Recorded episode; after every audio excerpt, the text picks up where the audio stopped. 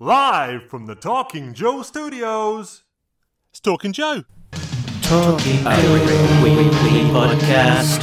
Talking Joe is there. Talking Joe thought we would last. Talking Joe is there. Find each other like a married couple. A podcast on the air. Talking Joe is there.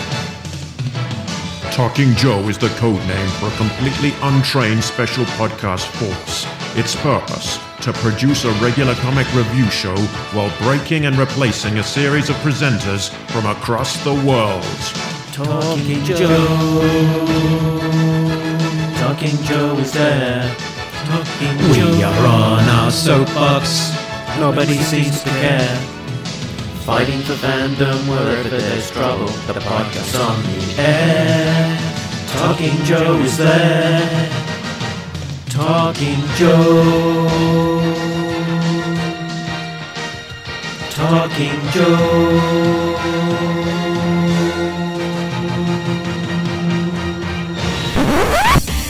Talking Joe is on the air. Hey, hey, hey, it's me, Mark, and welcome to Talking Joe, the best and longest running dedicated G.I. Joe comics podcast. If you're new to the show, you can find out all the details at the website talkingjoe.co.uk. Today, we are continuing our look at the G.I. Joe disavowed era, the Devil's Due run. And specifically, we are talking about G.I. Joe versus Transformers a six issue limited series from Devil's Due in 2003. Now, without further ado, let me introduce my co hosts. First up, it's the world's leading Benjamin Franklin impressionist. It's a real American Autobot.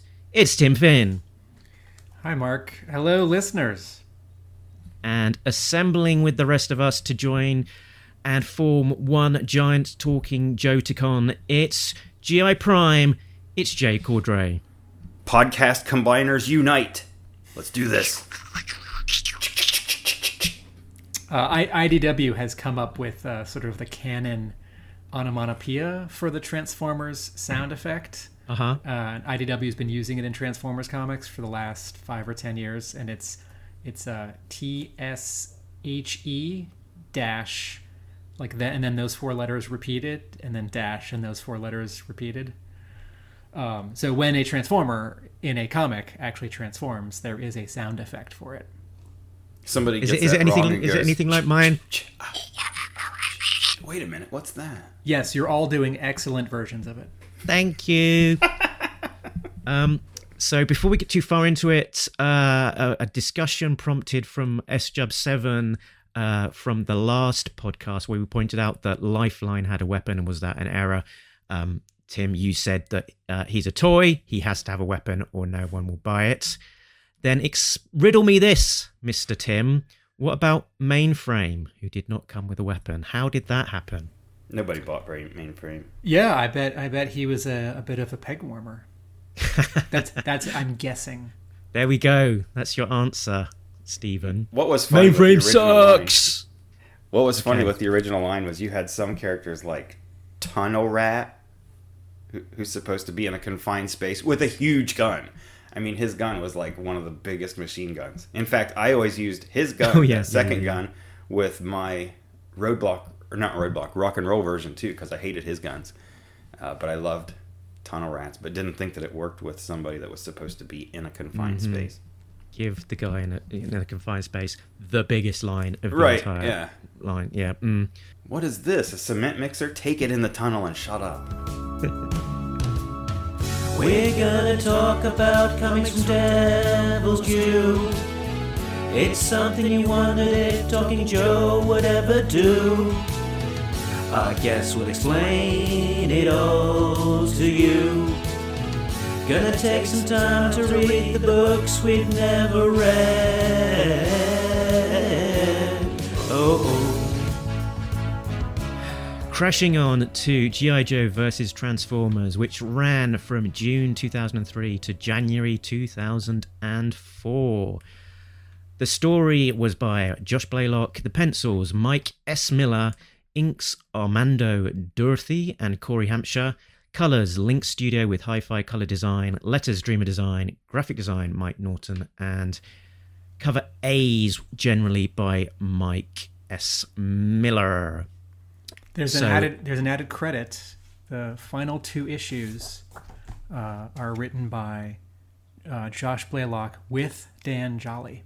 Thank you. Yes, with, yeah, indeed. I missed that one. It's it's very it's very small on the inside cover of the issues. Mm-hmm, But please please continue. Thank you. I mean, the the yeah, these final issues were sort of coming out at the same time as uh, sort of Blaylock was wrapping up his his run on the main book. So maybe yeah, it's an era where he's trying to step back and uh, you know because he had also had the with uh, Brandon Jerwa in his last couple of issues as as well. So uh, maybe maybe the same dynamic uh, occurring there. So um, let's have a look at the things that are on the front of these books, which are called something. Let's have a look at the covers in the gallery. Covers, that's right. So there are across these six issues almost uh, 20 covers. I think issue one was it eight that, that I said. So uh, rather than going through each one in exhaustive detail as we normally would, I thought maybe we can talk about covers in general for these. Maybe pick a, a favorite and and yeah, discuss what makes a GI Joe versus Transformer cover work. GI J, what do you think? Uh, well, let's start off with number one. Uh, the first one, and and I'm I'm gonna spend more time on these because I looked at these ones more than the other ones. Um, but the number one, uh, the first cover with Snake Eyes and Optimus Prime. At first, I looked at that and I thought that was kind of too dark. But then the more I, I zoomed in on and kind of got to, to to really look at the details, I was blown away by, and this is gonna sound stupid, but especially like on my computer monitor, which is how I'm reading this. I got a, a pretty big monitor. Um, if you look at like the coloring and the, the lighting on Snake Eyes' foot, the one that's that's foremost coming towards us, um, that shoe and the sole of that shoe just is really really nicely colored. I mean, I know it's kind of probably a stupid minor detail to get caught up on, but I thought it looked really cool.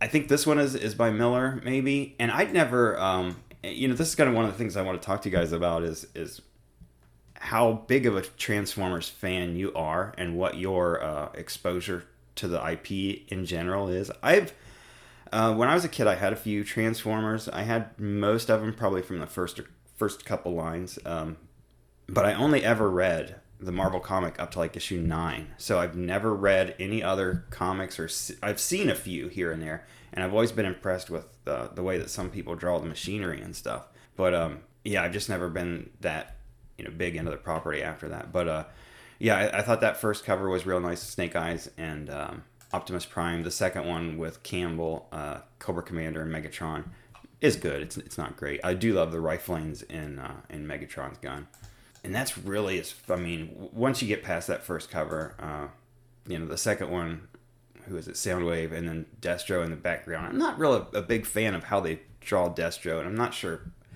you know what I want different in that. But I've seen some people. I think Kurth maybe did that kind of effect with with his head. and uh, just not a huge fan of it. But um, Yeah, and we can talk about it in a in a bit because it, it's the same artist, isn't it? But um, yeah, he's uh, he's big into he's big into kind of playing with the reflective yeah, effects. yeah, the, the reflective surfaces. Which honestly, that's I mean, I suppose that's the way you should do it. But um, yeah, I don't know. After the first couple, n- none of them really stick out. I mean, at that point, they just kind of become pinups, and especially as I don't think any of them really have a whole lot to do with the content of the story, do they? I mean, they're all just kind of uh, let's throw some characters together. Let's. I guess number three is kind of uh, kind of goes along with the story. You got Optimus Prime freaking out and, and waking up, and all the Cobras are like, "This is not good." Yeah, you got some showdown type of stuff. Yeah, overall the covers aren't aren't terribly impressive. Uh, who is the one? There's looking through the the alternate ones, like with number four, the one that's just got like a, the Constructicons on it, and they're huge. A lot of these shots like this, you I don't know, you're just really crammed in there, and it's hard to yeah, it's very sometimes very to see what's busy. going on. It's like watching a Michael Bay movie and trying to figure out whether it's Starscream or Megatron that's on the on the, on the screen. Mm-hmm. yeah, that's a Mark Brooks. Okay, cover. yeah, Brooks. He's good. I mean, he's gotten a lot better, but I mean, even then, A lot of work in the colours on that one. 2003 was uh, was pretty good. Yeah, I don't know. I don't have a whole lot of thoughts overall on the color covers. Uh, what do you guys think? The the one that I was going to uh, talk about was issue five, which is Storm Shadow over uh, stand standing atop of um, a defeated Optimus Prime. He's he's ha- standing on top of a severed head, essentially on on the on the floor, and it's you know it's quite a cool image. It isn't you know reflective of what happens on on the inside, but what is particularly interesting about that cover was that uh, it was translated into a into a statue. So in uh, 2007, there was a company called First Four Figures. It released this um, Optimus Prime versus Storm Shadow statue, 7.5 inches tall, limited to 250 pieces in the USA from Action Figure Express, and another 250 pieces uh, in the UK at Play.com.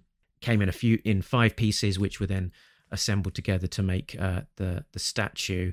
And yeah, very very cool looking in stat, statue. In the in the UK, I, I, don't think there was enough demand for it, so they were selling it pretty cheap in the end. Um, but because there's so few, um, nowadays I think it goes for for a, more of a pretty penny. But um, yeah, just a quite cool aspect to it, really, of of recreating that uh, that cover as a uh, as a statue. And there was almost going to be a second one as well. That there was a Baroness and Ravage um, statue that was mooted based on the art to uh, the convention edition, issue three, um, with the statue actually looking a lot cooler than the cover that it that it related to, which looks somewhat sort of basic but the yeah the, the the statue that that was kind of revealed but never ultimately produced uh, did uh, did look very cool. Although yeah, it did uh, it did ultimately see see release in a slightly separate toy exclusive uh, figure. Um, my one of my friends who's a massive massive uh, Transformers fan also produced me a piece of uh, fan art for my birthday once upon a time, which was a kind of reinterpretation of Baroness and Ravage, uh, which is uh, pretty cool. So I'll I'll ping that image uh, across to you guys at some point. That's cool. So I'm going to answer Jay's question about what kind of Transformers fan I am in a minute when we get to the sort of top down of the miniseries. But I do want to talk about uh, two covers briefly. One is cover B of issue one, which Jay already referred to, the J. Scott Campbell with Andy Tong and Eric Koh cover uh, Commander and Megatron, and then also cover 4B. So in this issue one cover, it's it's a real thrill to have J. Scott Campbell back, even if it's just for one cover and not a whole run of covers, because he's so important to the Devil's Due era of G.I. Joe comics, drawing covers for the initial miniseries and also that pinup from that issue of Wizard, which helped kick off the 2000s nostalgia boom. And not just that, you know, he's a superstar, but he can draw uh, a real sweet spot version of these characters that looks like they've stepped out of the, the TV shows.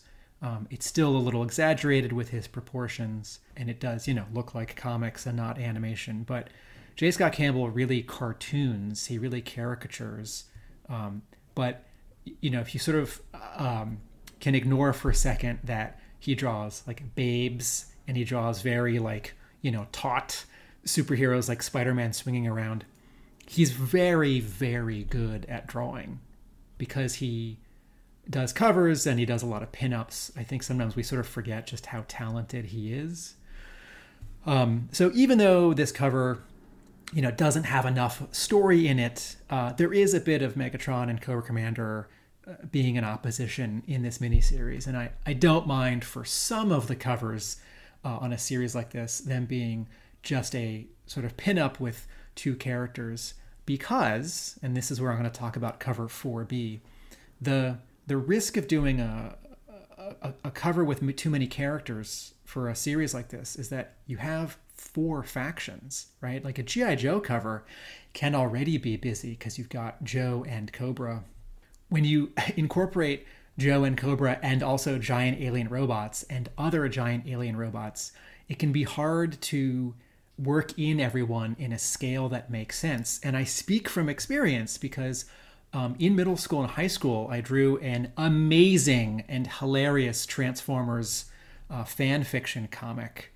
And uh, it's really hard when you're drawing in the scale of giant robots to work in the occasional human because either, either you have to have all these like convenient, like 20 foot tall, like mounds of dirt, or if, if you're inside, I mean, you know, for the humans to stand on so they can be at eye level with the with the robots, or you need the robots to always be leaning down to talk to the humans, or the humans are in their hands and they've brought their hands up, uh, or you just have to deal with sort of perspective where the robot's kind of far away because we're on the scale of a five foot tall human who's standing on the ground.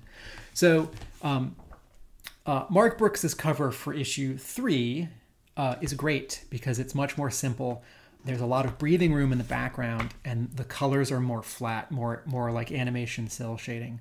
The cover for 4b falls apart because in every little bit of negative space mark brooks is cramming in one more transformer.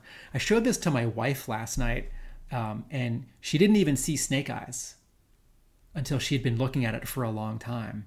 And so I like the idea of a big battle between a bunch of Transformers and Joes and Cobras, but um, the inking isn't separating the close and far layers enough. The color isn't separating the close and far layers enough. There are too many characters, and the coloring is way too aggressive. So when I look at this cover, either just the front cover or the front and back cover together, um, I just see a lot of like dark and light color, dark and light color, dark and light color. I just see a lot of very busy color, color, color.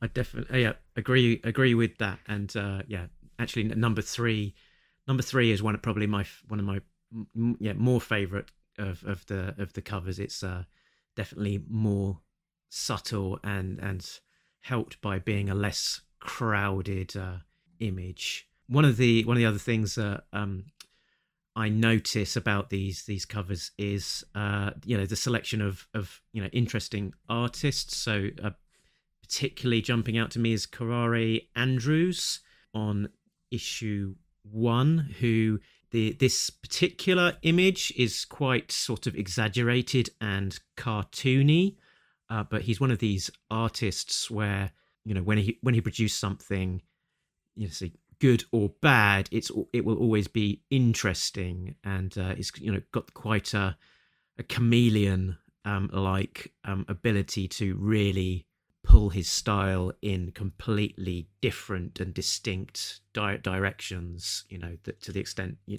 often that, that you wouldn't realize it was the the same artist and sort of very experimental as as well. Uh, Kaare Andrews is someone who can draw in a multitude of styles, and if you like this, this sort of uh, uh, cartoony reduced style he's using here. He drew two really unusual issues of Ultimate X Men in this style. Mm-hmm. Uh, yeah. I think it was 23, 24 right in there.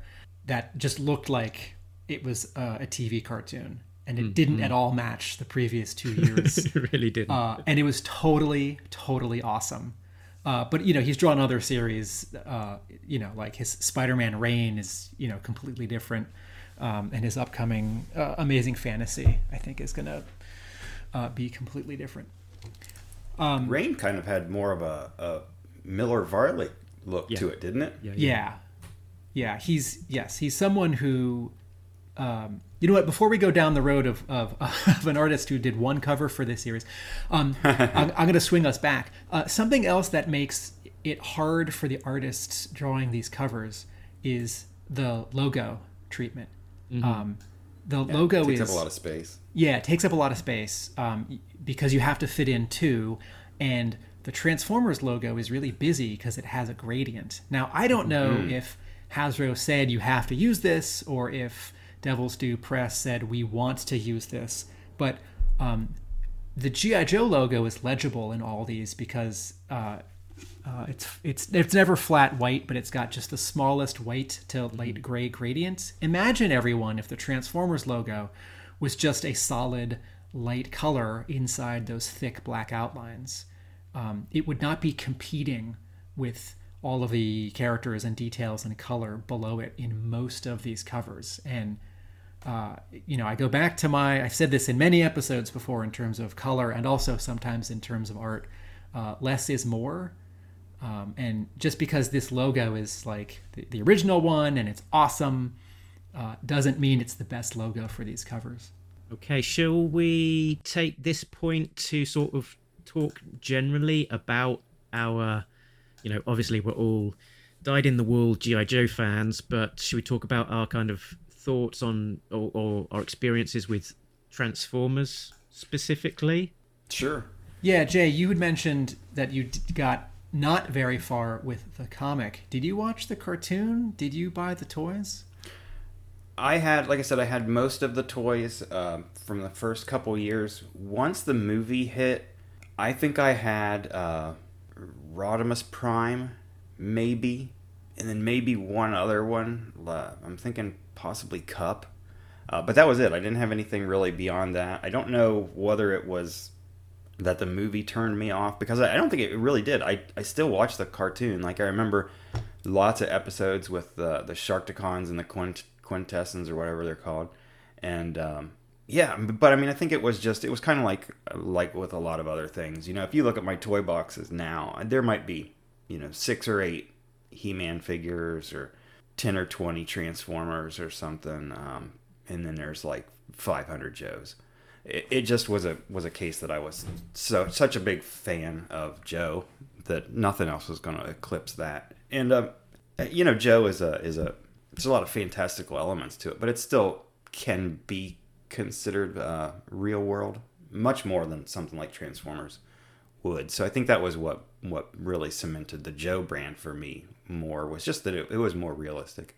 Um, I like a lot of Transformers. I just never really you know, I think the last comic that I read was the one with Circuit Breaker in it, and I just was like, ugh, this is garbage, and uh, never never picked it up after that.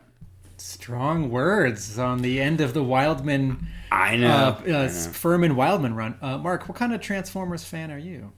Um, so, um, uh, the, guess the probably the earliest experience of Transformers for me were the cartoons, which would be shown on T- TV, on the uh, Wide Awake Club, on uh, children's TV in in the mornings, on the on the weekends, and um, I think during the the holidays as as well. And that was a fairly you know a fairly prime time TV viewing uh, time for the morning TV.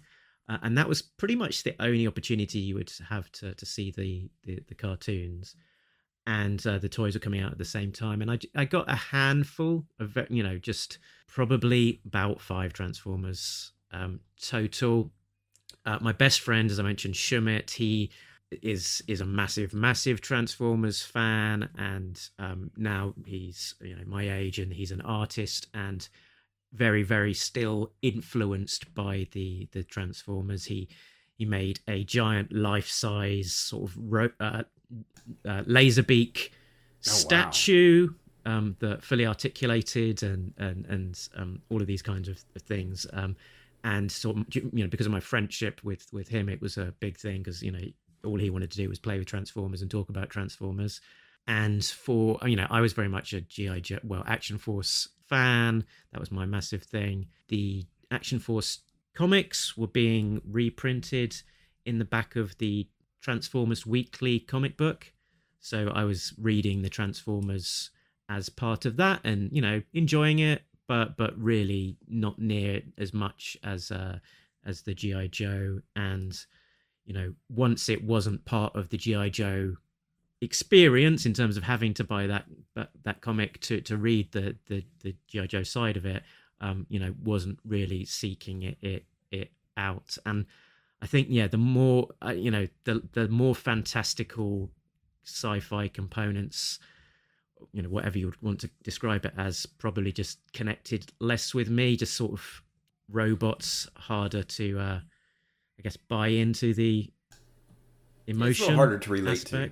and to, re- to relate to. Yeah, um, and I think yeah, I've always found it a little bit difficult to find a way in, you know, because of that that sort of aspect. And yeah, I've sort of read a few more comics since I sort of read, picked up the the first bit of the IDW reboot, which was you know handled well, but not uh, you know a lot of those issues sort of left me completely cold, particularly like the sort of some of the standalone spotlight stuff that they were they were doing. It was just um, yeah, sort of enjoy like like Transformers generally as a concept, but um, yeah, not not quite so much a, a fan, particularly of the comics.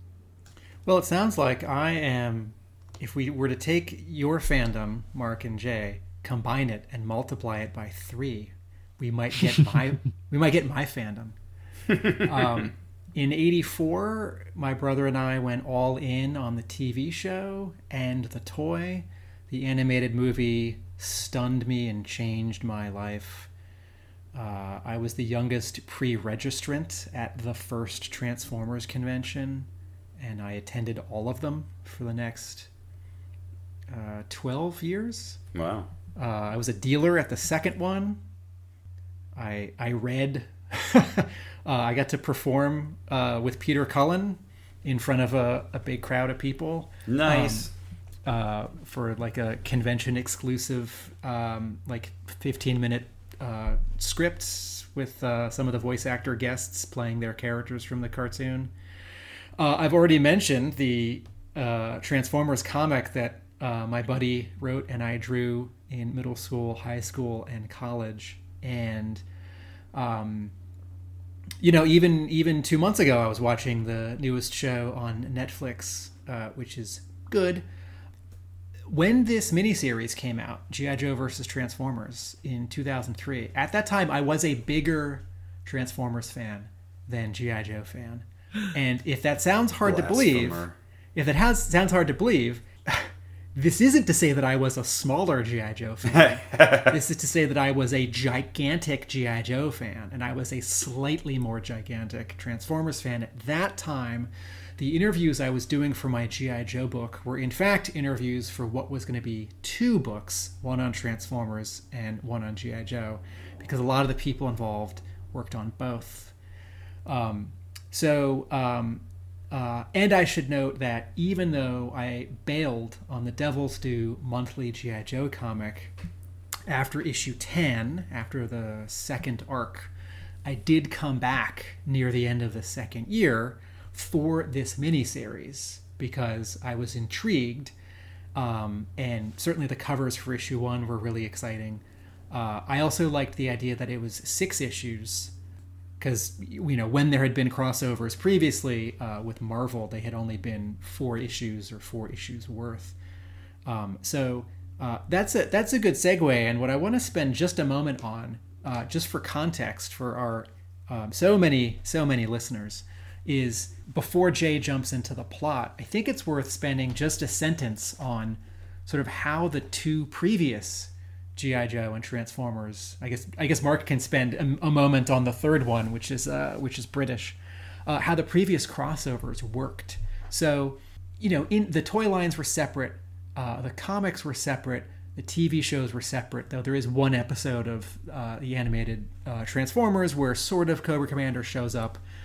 In '86 or '87, the Marvel Marvel was publishing a lot of spin-offs for both of these brands. It was sort of the peak year for that. And there was a four-issue uh, GI Joe and the Transformers miniseries, was which was written by like the assistant editor from Transformers, uh, and drawn by Herb Trimpe, who'd worked on both of the comics already. And uh, it's pretty stale. Um, it doesn't really feel like GI Joe, and as as like fun and stale as the Transformers comics were um, early at Marvel, this series felt a lot like them. In 1992, the G.I. Joe comic was still chugging along, and Hasbro was about to bring back Transformers as Transformers Generation 2, which was mostly the some previous toys in different colors and the old episodes with some tiny added distractions. Uh, and so uh, the Transformers showed up in four issues of the monthly G.I. Joe comic written by Larry Hama to lead into the new monthly Transformers Generation 2 uh, comic. And those appearances are weird because um, the editors changed, uh, the artists changed, And uh, though Hama brought some sort of like fun, grounded realism to these alien robots, it was also in the middle of like three ongoing GI Joe plot lines, and so it was it was good but sort of odd. Um, and then the Joes show up for like three pages a few months later in the monthly Transformers Generation Two uh, comic. Uh, Mark, can you can you spend a moment on the the Action Force and Transformers UK stuff? Yeah, so this was uh, Simon Furman written series, and I think uh, Geoff Geoff Senior art. It originally saw print across five issues, um, one issue of the Transformers Weekly, and then in four uh, Action Force weekly issues, and then saw uh, a reprint in the back of Action Force Monthly slash uh, European Missions. Uh, and it was yeah a I guess probably a more English sensibility. The there's some archaeologists uh, who, who, explore the sewers be- below London. They find a damaged Megatron, and then there is basically a big scrap involving the Action Force team, uh, of course led by Flint, uh, who, who's always uh, big in these Marvel Action Force weekly stories, uh, along with uh, Blades and Grimlock and this uh, giant robot Centurion chap, and they have a big old scrap. The the the four issue Marvel crossover from 86 87 no one in the monthly GI Joe comic ever referred to it before, during, or after. Mm-hmm. And there is one like oblique reference uh, in the monthly Transformers comic around when that miniseries was being published to the events of that miniseries. And uh, one Transformer does get killed in the miniseries and he's rebuilt, and then yeah. his new form shows up in the monthly Transformers comic after. So the term that uh, a fan came up with, which I think is really fitting, is convergent divergent, where the universes are separate until they're not for a moment, and then mm-hmm. they're separate again. So does that UK stuff? Does it get referred to in either of those continuities after? Um, I doubt it.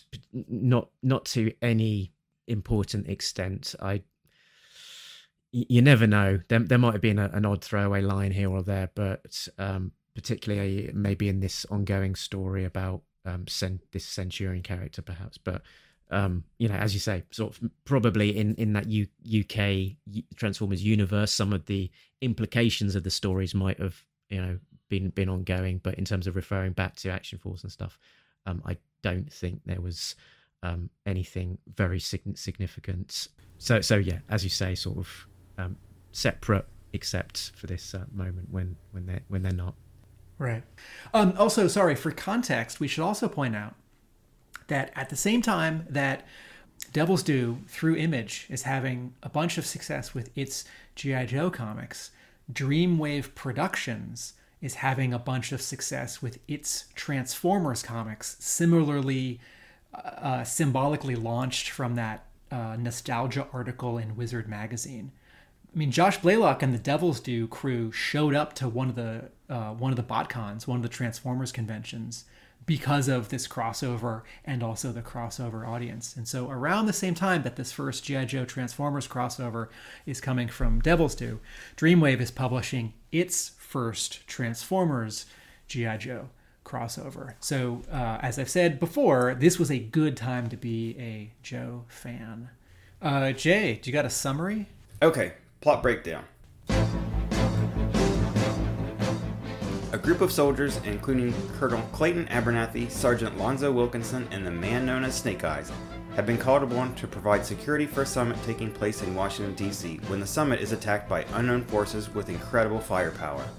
In the skies above, U.S. Air Forces give chase to the attackers only to be stunned when one of the enemy fighter planes transforms into a giant robot. As the aerial robots decimate the military's planes, the enemy vehicles on the ground also transform into giant robots. During the battle, the soldier known as Snake Eyes is seriously wounded when one of the robots, Starscream, blows up a Wolverine tank Snake Eyes is standing upon. Before withdrawing from the battlefield, the unknown assailants blast one word into the pavement Cobra. After the battle, Colonel Abernathy is briefed by General Flagg along with Officer Faireborn and Sergeant Burnett. Flagg tells Abernathy he's putting together a team of soldiers specifically dedicated to combat the forces of Cobra G.I. Joe, and he's picked Abernathy to lead it.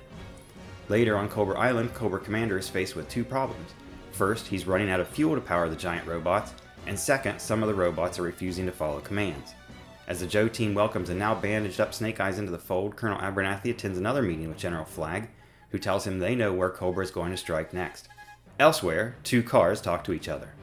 Back at Cobra Island, as Dr. Mindbender attempts to download information from one of the resistant robots, the robot begins downloading a virus into Cobra's system. Faced with losing their entire system or just one robot, Mindbender pulls the plug, stopping the download, or so he believes. General Flagg and Lady Jaye introduce the Joes to a defector from Cobra named Mercer, who tells them that Cobra's giant robots are not man made but are actually aliens from another galaxy. Based on Mercer's information, the Joes determine Cobra is planning to hijack a satellite capable of beaming directed solar energy to Earth via microwaves to power their transformers. Cobra attack the satellite research facility but are met with resistance from the G.I. Joe team. As two Stinger Jeeps prepare to crash into the building, they are sideswiped by a race car from out of nowhere. Another robot joins the fray, seeming to help the Joes. Cobra escapes, and the two new robots, Wheeljack and Bumblebee, help the Joes decipher a message from the leader of the resistance robots, Optimus Prime, providing coordinates to their whereabouts. On Cobra Island, the robots have woken up. Okay, that's issues one to three. And then, Tim, you take it away with a really summarized version of four to six. Uh, Jay's is really well written. Mine is just bullet points. Okay. Two generals we haven't met before show up to take over the mission. Wheeljack introduces the concept of Energon to the Joes. Megatron and Optimus Prime fight. The Joes invade Cobra Island, but the Autobots have already broken free of Cobra control and are fighting the Decepticons there. President George W. Bush uh, launches nuclear missiles at Cobra Island, but Hawk knows that uh, this will cause a reaction with the energon stored there and tear the planet in half. Our heroes stop the nukes. Cobra Commander gets away with Starscream. The Autobots head back to Cybertron. In an underground base in the American Southwest, scientists are revealed to be reverse engineering the captured Soundwave. Dun dun dun. To be continued in G.I. Joe versus Transformers 2, I assume. And there and there are four of them. There. De- Devils. So Mark and Jay, uh, sort of overall top down, uh, what do you think of this miniseries? I read it in two separate parts. I read uh, one through three, and I loved those. I thought those were really fantastic.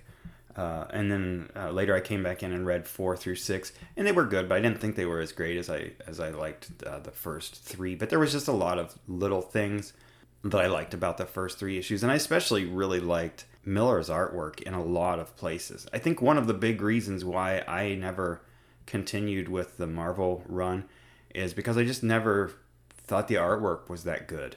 Uh, there was one issue in the first 10 issues that was like uh, a Ratchet standalone issue, I think, that had really nice artwork. It was just him and Spike, I think was the character's name. Uh, but other than that, I just I never cared a lot for the artwork in the early issues. I really didn't like the artwork in GI Joe Transformers, the original one. And it wasn't until, like you said, Dreamwave started uh, doing modern Transformers stories that I ever really thought anybody did a good job capturing the mechanicalness of Transformers. And, and there's some spots in this miniseries that I just think are, are fantastic. There's some artwork, you know, some single images that are, are fantastic. I'm definitely going to point out when we, you know, when we kind of get to them. But uh, yeah, I really, really enjoyed the artwork in a lot of spots. There's some spots that are rough, and it looks like there's uh, some some spots maybe with Lady Jaye where he's used some Brandon Peterson artwork for uh, reference, which is fine because Peterson's awesome. Yeah, but uh, it was just really interesting to me to think, and especially one thing I wanted to, to ask uh, you guys about was when this was published. I just thought it was a, an, an odd choice for Devil's Due and, and Blaylock to be like, hey, let's do a, a, a Transformers G.I. Joe and make it its whole separate thing, mm. and we're going to intimately tie these two properties together as far as their origin stories go. I mean, if you were to continue this, uh, this continuity, you couldn't really ever separate the Transformers out, you know, and make them their own thing. Like you said with the Marvel run, uh, that crossover was mentioned, maybe a line here or a line there. You just couldn't do that with this because it's too uh, integrated. You got Snake Eyes getting deformed here. You got the Joe team getting put together. There's a lot of stuff that happens uh, in this arc um, that provides the foundation for the two properties, which is an interesting way to go about it. I liked it. I just thought it was uh, interesting. And as far as you know, the only other Transformers GI Joe I ever read was that '87 one. I did kind of want to read the Jae Lee one, but I never did. So this was an interesting second go round for GI Joe for Transformers for me. I didn't read the uh, the later one in the Marvel run because I already stopped reading by then. Yeah, um, the the original um, Marvel GI Joe versus Transformers is probably amongst the the least favorite GI Joe comic. I found it really really hard work to to get through that. So I'm not coming from a place of massive nostalgia for Elric's, you know pre- pre-established uh, you know high points. I think I've got a few a few really super high uh, high level thoughts. So one positive, Transformers as GI Joe vehicles is pretty cool as a concept. That's nice. I like that. It comes up with some cool, you know, comes for for some cool images and ideas. It's a, a separate continuity, standalone, and that's always a harder sell for feeling invested in the story. You know, if it's a separate, uh, you know, standalone, limited continuity, does that mean it, it doesn't matter? The art's okay, no major objections per se, but it's not great, not not necessarily a style I'm particularly enamored with. And for the most part, um, the the coloring is bad, I would say, with a, some different coloring choices, styles. Um, you know, a bit more of an animated look to it. I think I would have enjoyed it a lot more. And the the other real high level is that there is a, just a lot of cramming in of characters which again talking about you know feeling invested in in the continuity given its limited nature means that you see less of characters and therefore less time to you know feel that kind of empathy empathy with with them. Um, so i think just trying to cram in so much might be nice from a cool factor but from a a, a sort of story and feeling factor and, and feeling kind of a little bit more emotionally invested in the story i think it it, it detracts. Tim so, um, Blaylock writing an all new continuity is a bold decision that works because rather than worry about, sort of as a reader, rather than me worry about, okay, well, you know, let's say this was in the then current Devil's Due publishing continuity or in sort of a nebulous, uh, like animated Marvel Devil's Due composite continuity and getting distracted by sort of, you know, who knows what. Like, oh, is Snake Eyes with Scarlett or is Scarlett kind of with Duke? Um, we're just seeing this all for the first time. Pages two and three of issue one, so this double page splash of Cobra Commander with several Cobra soldiers behind him finding the Ark, is uh, one of the most dramatic images of G.I. Joe mythology that Devils Due ever created. And sadly, it's this pocket continuity that, you know, doesn't exist anymore and doesn't, quote, matter. Mark's right. Having uh, Transformers as Cobra vehicles is really uh, fun and upsetting, right? Like the, the Autobots, uh, and to a lesser extent the Decepticons, have been violated here because they've been taken over by Cobra mentally they can't control themselves. They're just automatons in the cobra army right? The autobots have to do bad things because they're now tools of the villain army but also th- their bodies have been rebuilt right? So there's an element of uh, of violation and body horror here uh, which I'm I'm reading into the story that is not really presented in the story, which is a missed opportunity. But to make the Transformers part of the GI Joe origin, right? There's there's this line in issue one where uh, Stalker says, "We're not equipped for this," as these reconfiguring vehicles attack some fancy outdoor event where the sort of proto Joes are um, pulling guard duty. It's it's really powerful. I think Jay's right. The first three issues are are great, and the final three issues are okay. Um, and and I agree with Mark about the art I think Mike S. Miller does a good job on all the Joes, and his storytelling uh, is clear. There's there's two or three panels that are just major major duds at the end of the story. I don't think Miller is. I think he's comfortable drawing the Transformers, but I don't think he has sort of figured them out yet. Because you know he draws them accurately and he draws sort of their you know their poses make sense, but there's there's something missing in sort of the verve, the dynamism of their poses uh, in their heft, and to a lesser extent that challenge I was saying before about drawing a bunch of very big things in the same scenes as some smaller things, you know, 30 and 80 foot tall characters, along with five and six foot tall characters. Uh, the two extra issues does give this a lot more room as compared to, say, the original four issues from 1986. But I think what a story like this needs is to start on a smaller scale. I think it needs to, sort of in disguise, start as a solo book. I think it needs to be about one Joe and one Autobot, or one Cobra and one Decepticon for half an issue, and then open up to like more characters on one in one faction, and then you know issue two, issue three open up to the larger conflict. And you know it's not until the Tom Scioli uh, Transformers and GI Joe that's 12 issues, right? But that's that's a bonkers story, so that's not even a fair comparison. Mm-hmm. I don't think you know Hasbro or Devil's Due or Image in 2003 had any reasonable faith that this could carry 12 issues. But there's enough characters and there could be enough story that it actually needs more than six issues. Yeah, I, I, I agree with those points, particularly about starting small and then growing. Um, you know, they, they sort of start big and try and make it bigger. Yeah, which which sort of just loses your uh, kind of guess entry point in and con- connecting with with a particular character or you know it, it's it's a bit like the the movie where they're just throwing everything at it and moving super quick and, and you just don't know where there, there's no kind of resting points Uh, as you were talking about issue one i was sort of started flicking through that and one thing that you know is is a detractor for, for me is the snake eyes origin i like I like a part of it. I like the the fact that they're playing with this this joke that they're calling Snake Eyes a chatterbox and he's not talking because it's part of a of a of a bet. That's you know quite a fun kind of story aspect. But the actual scene itself of him being shot at by is it Starscream and it hits the Wolverine tank, but it completely misses Snake Eyes. It goes in between his leg and sets fire to his hat.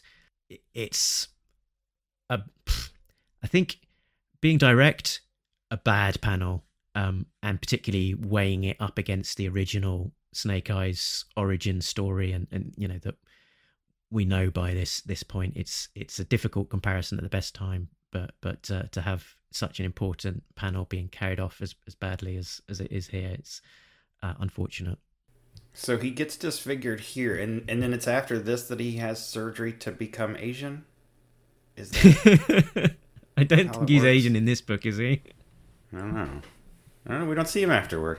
Jay, Jay is for our listeners. Uh, Jay is saying this uh, one day after advanced tickets for the Snake Eyes movie have gone on sale. Um, when I, w- I, I read this, when I read this, um, I was struck by how the issues don't end on cliffhangers, even very small ones. And reading they just kind it, of stop yeah, reading. Uh, I read. I guess. I, I guess I, I sort of read. Uh, I read them all within a day, um, and it reads very much like a graphic novel that has been cut up into 22 page hmm. chapters mm. and published as six different issues, which is is fine on its own. Um, but you know, when I got to the end of issue uh, two or issue three, um, you know, like the scene sort of stops and then there's an ad on the next page and I turn the page and there's two more ads. I turn the page and there's two more ads and I thought, oh. And considering how, you know, 1980s and 1980s like cartoonish the stakes are at the end of the story, right? Like the island's gonna blow up, the planet's gonna blow up, there are nukes. I think uh, Blaylock does uh, a disservice to the like creating excitement and anxiety in the reader and buyer to like come back the next month and buy the next issue in not having even like small little cliffhangers at the end of each issue it could just be like one little blurb of dialogue or um, I, was, I think it was issue two or issue three where it's like just have like add one panel where like some other character shows up you know and someone turns and they're like oh no it's you so i wonder if this was written sort of just sort of that much that much more with the graphic novel in mind. And um, my preference with uh, collections of comics is that the covers get reprinted every 20 or 22 pages with the original issues and for mm. several years like marvel's reprint department and for a couple years dc's reprint department would like inconsistently do a collection and shove all the covers at the back which i didn't like because um, it feels like a weird mismatch um, and I sort of wondered for for the person reading this story in the paperback collection. I guess later there was a like hardcover of all four of the crossovers. I thought, well, in this case, it actually probably would read better if you read the whole story slammed together and then all the covers get lumped in the back. Particularly since the covers are mostly just pinups, and that can sort of like lead you out of this world as you finish reading your book. But you know me, I like I like cliffhangers. That that's how I read it. I mean, in in the um, omnibus format, um, and as you say, sort of the, the delineation between issues not super clear, and all of the covers stuck at the back. Aha. Um, another sort of top-down comment I had here is so Mike S. Miller uh, he did some design work, I believe, for Ultimate X Men. I think he did some character design when that comic launched in 2000, and he did like a couple covers for Marvel um, at that time. And you know, he's he's drawing in this early 2000s slick uh, style. It, it's not, you know, he's not like a, a, a, Jim Lee clone to me. He's not a J. Scott Campbell clone to me, and and I can't quite place what his influences uh, might be, but it does feel, you know, it's it's the modern like. Uh, speaking of artists who drew two issues of Ultimate X Men, um, Ben Lai and Ray Lai, sort of looks like this like slick, hot. You know, it's not exaggerated like Joe Madureira, uh, but it does feel of a piece with what Devil's Due was doing with its regular GI Joe book at the time. And issue one is solid and exciting. And I do like the inks in issue one more than. I'm sorry to Cory Hamscher. I think the inks in issue one are uh, a better fit than the rest of the inks in the series.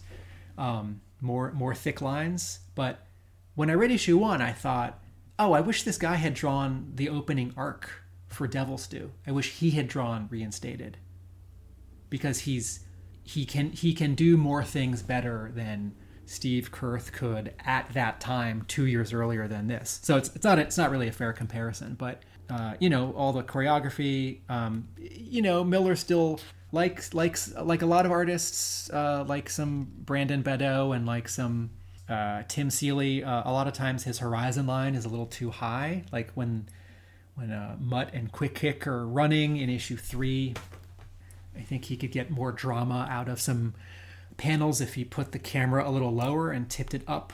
Um, but you know, like he draws all the vehicles uh, convincingly. Um, like you know, the uh, the one thing that I don't, uh, the one thing that I that I really don't like about how Mike S. Miller draws this series is uh, in the final three or so issues, Lady Jaye is in her sort of GI Joe costume, mm-hmm. and uh, her shirt or jacket is this like bare midriff version. Mm-hmm which is sexy and exciting, but like like don't don't do that. Doesn't really fit with her character.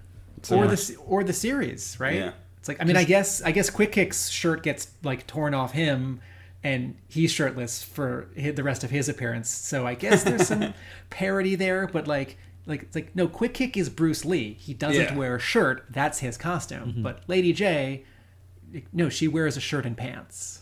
Yeah, she's in. She's introduced as like an intelligence officer, you know, and it's all smart in her uniform and, and kind of having done the, the yeah. detailed background and analysis, uh, and then and then we flip forward and, and she's you know trying to dress up like Daisy Duke from Dukes of Hazzard. What? It, what? Lady Duke. But to give to give credit to give credit to Miller uh, uh, in in one last place in issue two, uh, I, I think Jay's Jay's bit in um, the plot breakdown about two cars talk to each other. um, uh, the scene where uh, Bumblebee Just comes out of nowhere. But uh, Bumblebee and Wheeljack are talking to each other in vehicular mode, and I forget what. I'm sorry. I'm sorry, Transformers fans. I forget what kind of car Wheeljack is. Alonza Racing something something. But I never knew what kind of car Wheeljack was. he's a he's a real car. Uh, but in that scene, uh, Miller draws a great VW Bug and a great Wheeljack. I'll, I'll just point out as well that, that although I say that Lady Jaye is introduced as an intelligence officer, it doesn't sound like she's a very good one. Uh, from from this introductory bit, she she says, "Nice to meet you, Colonel. I've been investigating the Cobra organization for over a year now, in cooperation with both the FBI and CIA, looking for ties to world leaders, front companies, you name it." Part of our job was assessing the threat level, which obviously we couldn't have fathomed would be this dangerous. So your main job is to assess the threat level, and your conclusion was they weren't very dangerous. Um, so you're going to take the lead, obviously. So, so maybe she is better off just sort of tying herself up. Um, Let's in, fail up, Lady Jaye. uh, in in terms, so here's some things that this series. Uh, here's a thing the series gets right, and a thing the series gets wrong. Destro's introduction and his handling, I really like. He's not mentioned by name uh, the first two times. They just call him the arms dealer, and when he shows up, uh, there's some anticipation. He has a different relationship. He, you know, like in the cartoon, he's just sort of a nebulous, like second in command. But that's not that's not what he does. You know, here, unfortunately, in the comic, uh, Firefly and Zartan are just two more random Cobra guys. They don't do anything different. One's not a saboteur. One's not a master of disguise. We get a little bit of Storm Shadow That being was a Cobra missed opportunity. Right, which is why this really needs four more issues. But Hey, Uh, quick then- question. Let me throw this in here. Do you think Zartan could change into a Transformer? uh, it depends on if he's using hologram technology Yeah. or costumes. It depends on what continuity this is leaning on. Um, Like maybe one of those another- small ones, the tapes that come out of Soundwave? He could be one of those guys. when Destro does finally show up, how he's calm and collected, how he's impressed and inspecting the merchandise, you know, these these alien robots that have been um, taken over by Cobra. I think that's a great scene and it works really well. A thing that I don't like about this series, it gets it gets close. So the Autobots and Decepticons have been turned into Cobra vehicles. And so when the vehicles initially show up, we're just seeing like stingers and ferrets, stuns, hisses, uh, rattlers, and a night raven. When they transform, it's it's sort of a new body that's just sort of the colors of that Cobra vehicle with like an Autobot's head or a Decepticon's head on it. And in terms of design, that falls flat for me. And uh, I don't know if Miller did all the designs himself or if a couple of the other artists at Devil's Due were like figuring stuff out before Miller started drawing issue number one. But I think what this really needed was when, for example, one of the stingers transforms into, uh, I guess it's Sideswipe. I need I need a little bit in that stinger.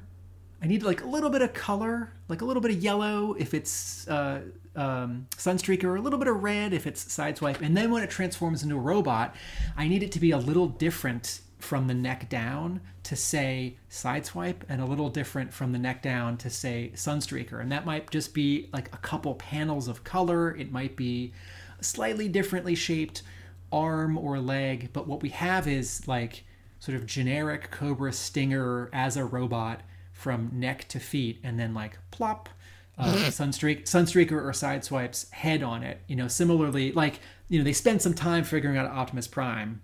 I guess he's he's a red hiss who transforms into Optimus Prime, but I need a few more cues for the for the robot characters. You know, it's like if you're one of the Seeker jets, uh, you have a cockpit in the middle of your chest. If you're Optimus Prime, you have some kind of windows or windshields or squares on your chest, even if they're skinny chairs or uh, uh, squares or something. So in terms of design, I needed this series to go a step further. And I think going by the bonus material at the back of my book, it it it looks like probably um, Miller did do most of the design him, himself. And I think to be fair, if that is the is is the case, and it's just a standard comics gig, you know, that's an awful lot of design to be doing as part of a yes, a, a yes. regular, you know, a regular penciling job. Um, it's yeah, figuring out a, a sort of robot, a new robot mode, a in between transformation look. You know, that's it's not an easy task. Um, particularly if if it if it's just on on the basis of a standard page rate as as well without extra lots of extra payment and time to be And- doing all of the designing you know that that's going to be a team of you know would it be in, in the hasbro's hands that would be a a team of people um, over many iterations and many months wouldn't it And I don't think Miller had ever drawn Transformers comics, which is its own particular challenge. The guys at IDW, before that at Dreamwave, some of the Marvel guys, um, drawing Transformers, it's it's it's particularly hard. It's it's harder than drawing Conan or Daredevil or Black Panther. This guy hadn't done Transformers before? Hmm. No. Wow. See, that's what I thought his strong suit was, was the machinery and stuff like that. Like I'm looking through number one, uh, the big splash page where the hiss comes out of the, the truck. That's awesome. First of all, it's running people over. I'm like, yeah. But so that was really cool. But like, uh, like look at the detail around the turret of the hiss tank and just little stuff like that. I thought that was awesome. Um, I don't think the Wolverine tank has ever looked better. Uh, the first panel where you got the planes are flying, and then I think it's Ace on the very last panel of page like 14 or 15 is like, you know, basically, what the hell is that? And then you turn the page, and boom, there's your first full shot of a robot. I was like, holy cow. I mean, to me, uh, his yeah, I assumed that he'd been drawing Transformers before because I was kind of like, well, obviously, you know, he's a Transformers artist. He's really good at this. This is his strong suit. The people I thought were kind of weak at times, yeah but like um, yeah, like I thought that his machinery and stuff was really good. like that shot you were talking about of the hisses coming out of the Arbco vans. Yeah, Um, and you know that looks cool for the most part, but the people, the protesters, kind of let it down. It's like yeah, everything's a little flat. everything kind of, and the perspective but- is a bit weird and that that girl down the front in, of in the bottom left hand corner of the page that looks like she's about to be run over you know and hmm. stretching out you know what what is going on there it's sort of weird Hey, they got her in mid body- yoga. yeah and you know just sort of design the look and the feel of a, a of a, cr- a protesting crowd just doesn't kind of ring ring true Yeah, they're not dirty enough. Mm-hmm. There's Yeah, one guy haven't in got any dreads and stuff. He could be a beatniks. protester. Beatniks. Um, Miller. So uh, in issue six, the series. I'm jumping to the end. I don't know. In issue six, Miller makes a couple choices which I don't think work. When uh, on the page where um, Cobra Commander is talking to uh, Starscream, and then there's a there's a big panel of Megatron sort of running at us, and uh, it's not it's not a splash panel because it's it's still one two three four. There's still four panels on the page, but Megatron's very big on this page, and um, his arm sort of breaks back into panel one, and his leg and his other arm break into panel three, and then the actual like the actual story choreography of this page happens in panel three where he like stops himself short. He like puts on the brakes because he sees something and megatron says what? What is this supposed to be? And then the next panel we see uh, a lineup of joes holding just regular machine guns and uh, duke says you're not going anywhere pal. And th- we don't see megatron and the joes together and it's like wait are, are there like several vehicles behind the joes? Because i don't know i don't know why this should like scare megatron or i don't i don't know why the joes should feel confident. Um, so this is a place where and this happens a couple times in this final issue and once or twice in the whole series where miller in that sort of modern comics way picks a panel to be much bigger than the rest so he can draw a character full size facing forward i think so that that page will sell better as original art because it's not a panel it's not a page of like hands and shoulders and like uh, like the backs of people's heads, right? So then uh, three pages later, uh, Optimus Prime shows up, right? Uh, Megatron's getting shot by the by the Joes. He's saying, "No, no, you can't, you can't do this to me!" Ah! And then Prime says, "Megatron," and it's just this giant panel of Prime standing there, and like I don't know where he came from. There wasn't a previous panel of him driving up as a red Hiss tank, so you know it's supposed to be a surprise. It's supposed to be a reveal, but Prime's just standing there. He doesn't like have his. There's no pose. Like he's getting ready, and then there are uh, there are two panels uh, in this final issue.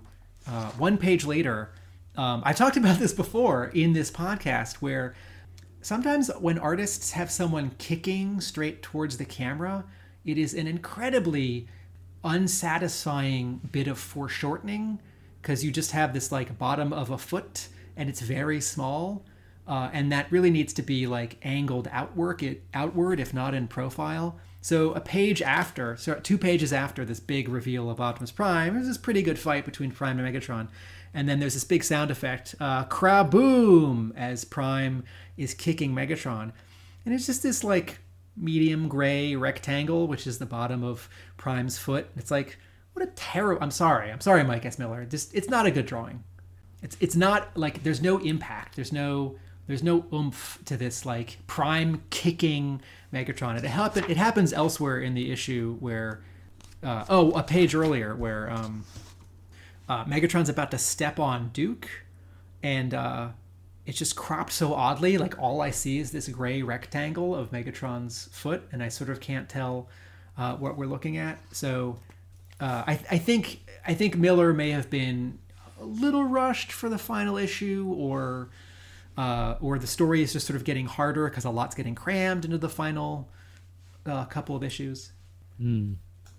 I thought for sure that one panel that you were talking about where um, uh, the the Joes are all standing in front of Cobra Commander and they've all got their guns. That was what the bottom of one page. I thought for sure we were going to turn the page and they were just going to be blasting Megatron like completely to pieces, like they like um, Bumblebee in the Marvel one. I thought that's kind of what we were going we were going to have a a throwback to that, and um, I didn't realize that this was not ending.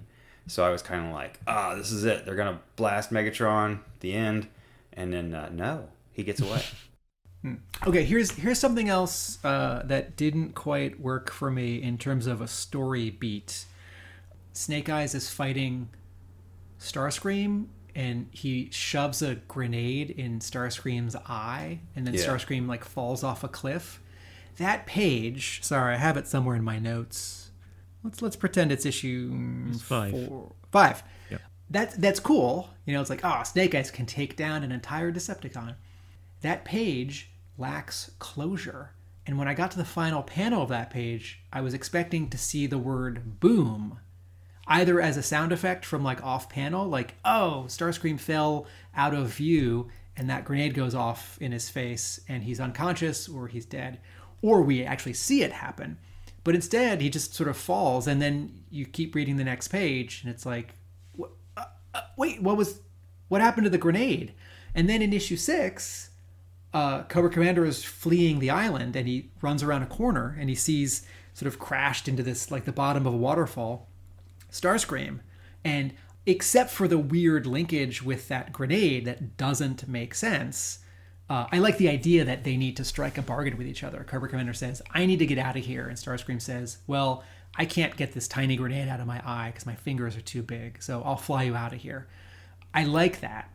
But wait, did Snake Eyes put a dud grenade in Starscream's eye? If so, like I feel like that should be a bigger deal. Like, wouldn't Starscream have like turned? Uh, wouldn't Snake Eyes have turned around and like gone back down there and shoved another grenade in his eye? or if the point of this is like it's it's perched so that if Starscream moves too much or blinks, I know he can't blink, then like the grenade goes off. Then like that should be a scene where with Snake Eyes is like walking away, sort of all like proud, like I sure showed that alien robot, and then Starscream's like, I can't move, otherwise the bomb will go off. And instead, it's just this weird.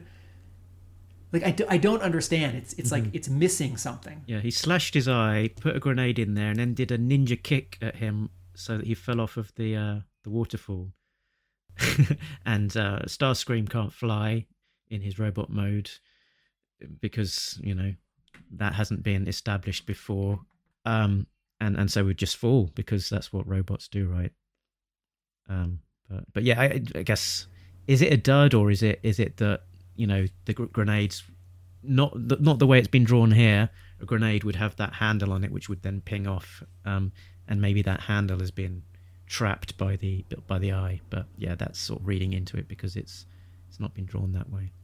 You mentioned that Starscream can't fly in robot mode, which reminds me, although this is a new continuity, um, as the regular Devil's Due comic borrows from the TV continuity and the Marvel Comics continuity, uh, this is this is very much the animated Transformers continuity because um, Megatron has his special purple hand replacement weapon.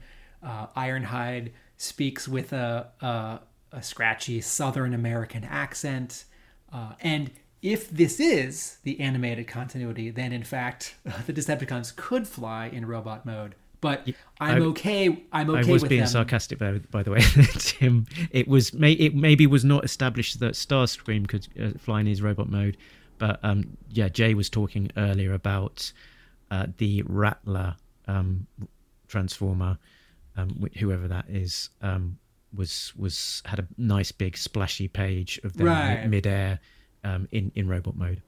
Okay, thank you. Yes. How do you guys how do you guys feel about the the nuclear threat of the story, the stakes, and the the this idea that like the decision is taken out of Hawk's hands?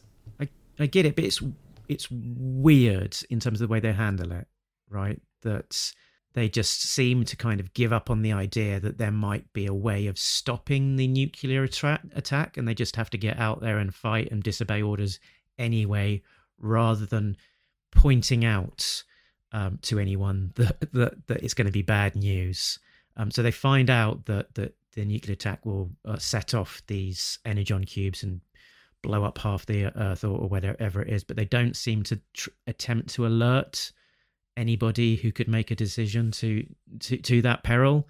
And in particular i don't know there's a scene with Flagg and i don't know if he's in the same room as the president or if he's eavesdropping. It's it's not clear from the storytelling. Initially when i was reading it i thought he was in the same room as the as the president. And you know if that is the case why wouldn't he make an effort to to intervene and say, look, maybe maybe if you if you do that nuclear thing, it will blow up half the world because of this energon. So possibly not the best idea. Um, that was the main detracting factor for me is that that they seem to give up very easily on the idea of doing of, of being able to actually just not attack, you know, just not drop the nuclear bomb.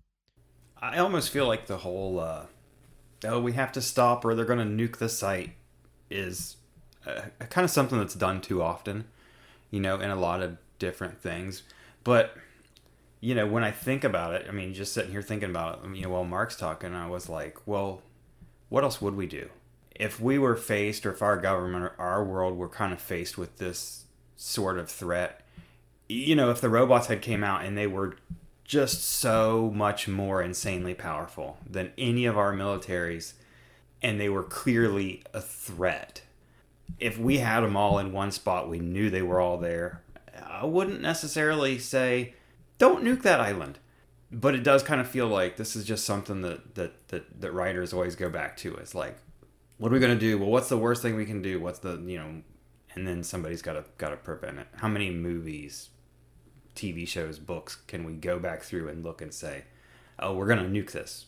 Uh, well, we have to get out before the nuke comes, or we have to stop this, or whatever. But uh, you know, like I said, it's it's the greatest offensive threat that we have, and it would be used to stop what what would be considered a, possibly a, a greater threat. I don't know. It- you know, our, our transformers as a whole, as a collective, uh, as a species, is that more dangerous to us from a uh, from an uninformed standpoint that we're willing to nuke something? I mean, I I kind of feel like maybe we would, but also, you know, like I said, story wise, it seems like that's something that's overdone. I think part of the my challenge with the nuclear threat is that Jay, what you just said, like what would we actually do? I agree. I think even though it's overused in storytelling, I think the stakes might actually get this high this fast. Yeah, it's like what other option do you have? But in terms of this story, it's not earned. And as a comparison, um, I want to just draw everyone's attention to a 12 issue Transformers miniseries that IDW published about 10 years ago called All Hail Megatron, which uh, was several years into the Transformers continuity, but it it was also if you wanted to see it as sort of a like a soft reboot, it was it was sort of a soft reboot. And in that series, Megatron conquers Earth. And it's it's sort of the the stakes that we had always imagined in previous Transformers storytelling, comics and cartoons, where like no, just one of these robots could like destroy half a city, and you know all we have is tanks and planes, um, and like where are the Autobots? Where are the Autobots? And um, that series, I forget what issue it is, but a couple issues into it, uh, the six Constructicons transform and merge into Devastator, and he like I think it's San Francisco. I think he reveals himself in front of the Golden Gate Bridge. I haven't read it since it came out, so forgive me if I've if I'm misremembering, but he does tremendous damage and he's like three times taller than you know megatron and soundwave you know the, the threat in the in this six issue miniseries from devil's due like it's it's established in issue one where you know there's this protest and there's i don't know like 20 or 60 like guys in green men and women in green who are who are guarding uh, this event and these you know these these vehicles transform and do a little bit of damage really, really fast. I think part of why a story like this has to start smaller with like one Joe and one Autobot or one Cobra and one Decepticon and build out is because any one Transformer is actually enough of a worry that I think realistically the government would be like, man, should we nuke them? And for the story to like two issues in, it's like, oh man, Reflector is here, right? Like if, if, if you all don't remember Reflector uh, in the cartoon, he's the the three Decepticons who transform into a camera, and the GI Joe and Transformers crossovers that IDW and Dreamwave did around this time all suffered from the writers feeling the need to, or the publishers telling the writers to include everyone because it's so cool. And then what you have is like Firefly gets like three panels to do something. Storm Shadow gets two scenes to do something, you know? And so it's it's I feel like it's disproportionate because the logic is like, oh man, these alien robots teamed up with this terrorist organization. I think we should fire the nukes, but it's also like, oh, they haven't actually done that much damage. Are you sure you need to fire the nukes? And so to Mark's point, it's like, why isn't anyone talking them out of using the nukes? They haven't it's not like they like it's not like Cobra and the Decepticons like sawed Florida off and sank it. They just like attacked like two little things. And so this is why you need more issues, you need few fewer characters, and then also the bigger stakes. It's sort of the the arrangement of of of um, assets is out of proportion. And you know, there's a fifth faction that I didn't even call out. You have Joe and Cobra, Autobots, and Decepticons, and then you have the brass. You have these these like three or four or five generals and the president. And realistically, they would show up in a GI Joe story on this scale. But I very rarely want to see them in a GI Joe story. It's like I want GI Joe to handle this kind of thing on their own. Uh, you know, it's like is it Superman 3 which has the president but uh, is it Man of Steel and Batman v Superman Dawn of Justice where we don't see the president we just see like sort of the highest ranking like army guy? Cuz you know I don't want to be reminded of like actual politics and the actual joint chiefs of staff. I want the Joes or like Superman to like solve this problem on their own. I, you know I don't I don't I don't want the story to get too big in a We way. needed a scene of Condi Rice going, Mr. President, let's let's settle down on those nukes. yeah I feel like there'd be one person in the White House that was a little bit, a little, little, little, little level-headed, and that, that might have been her. yeah as much she as have I said, uh, as, minute, as there, cowboy." as much as I don't want like a bunch of generals showing up and then the president, like logic dictates we might need to see them in this particular story. But Jay, you make a great point. I, I don't mean this in a in a really damning way, but this story is sort of rushed. You know, like it, it happens really fast. And, you know, so like the stuff with the president and this escalation happens really fast. The same way that Snake Eyes' origin happens really fast. But you compare the pathos of Snake Eyes' origin in issues 26 and 27 of the Marvel run, and that it had already been leaning on one or two references to his face and the fact that he didn't talk and the fact that he was so loyal. And you have this like emotional uh, this emotional heft to it. And so when it happens here, it's sort of like it's just sort of fun but a little um, empty. Like, oh yeah, Blaylock's doing his version of the Snake Eyes origin in three panels because of the Decepticons. Like, okay, cool. Yeah. What? Just coming back to my point about Flagg earlier on. Where where do you think he was in the room where it happened with the president? What issue is this? This Four? is five. Yeah, five. five. There's there's a, a there's a shot of the Pentagon. Uh, there's a bunch of sort of generals sat around the table. To be perfectly honest, sir, the decision, the decision should be a simple one. You think that choice of whether or not to nuclear to nuke an island in the Caribbean should be simple? Have you considered the fallout? We could wind up irradiating the lower half of Florida. It's not a decision we have to afford to hesitate on, sir, and the matter should end there uh, etc. And then and then there's a shot in the bottom right hand corner of General Flagg. You can tell it's Flagg because he has a badge on him that says Flagg, um, wearing his trademark sunglasses. Um, and and then the, the word bu- word balloon is is like a kind of radio box, and he's got an earpiece. So so it's it's a bit confusing. Is he is he listening in on that conversation somehow, or or has he got in contact with the Joes? I I couldn't quite work. So work there's a there's a uh, one of those phones in the middle of the table for conference calls. Uh-huh. So he may be supposed to be in on the meeting, but his body language here does sort of imply that he's and- there you know like he's definitely in a different room because there's a there's uh, his name is Flagg and he's standing in front of a flag. Um, uh, this this is not a case where uh, he's in the room, I think, but Miller didn't pull the camera back enough to show him in the room. I think this is a case where he is somewhere else completely, and Miller and Blaylock don't give enough room for us to know where that is. Um, Okay, so maybe, is, you know- maybe he's yeah dialed in to the teleconference where they're talking about this nuclear attack, and just does not see fit to you know speak up and mention a little fact, a little tidbit that might be handy to know in the decision making process, which is that if they do pull the trigger, they will blow up half the world. You you know, it could could be useful to share that. Um, something else which um, I think I think where the you know Jay talked about the first three issues versus the final three issues. I think where it is less effective for me, the plot in the final three issues is that this orbiting satellite can charge energon cubes and that feels very much like the super simple writing logic of the first season of the Transformers cartoon, which was which was written for younger viewers as compared to the episodes that came 2 years later after the movie. Like the producers specifically changed that show and hired a different story editor. And you know, you watch the early the first season and to some extent the second season of Transformers and uh, the pacing's a little slow and they're always just talking about energy you know like like ah we will turn the ruby crystals of burma into energy! Like i, I don't know how i don't know what you're talking about. Um, it's like do you eat it? Do you like mash it up and then you eat it?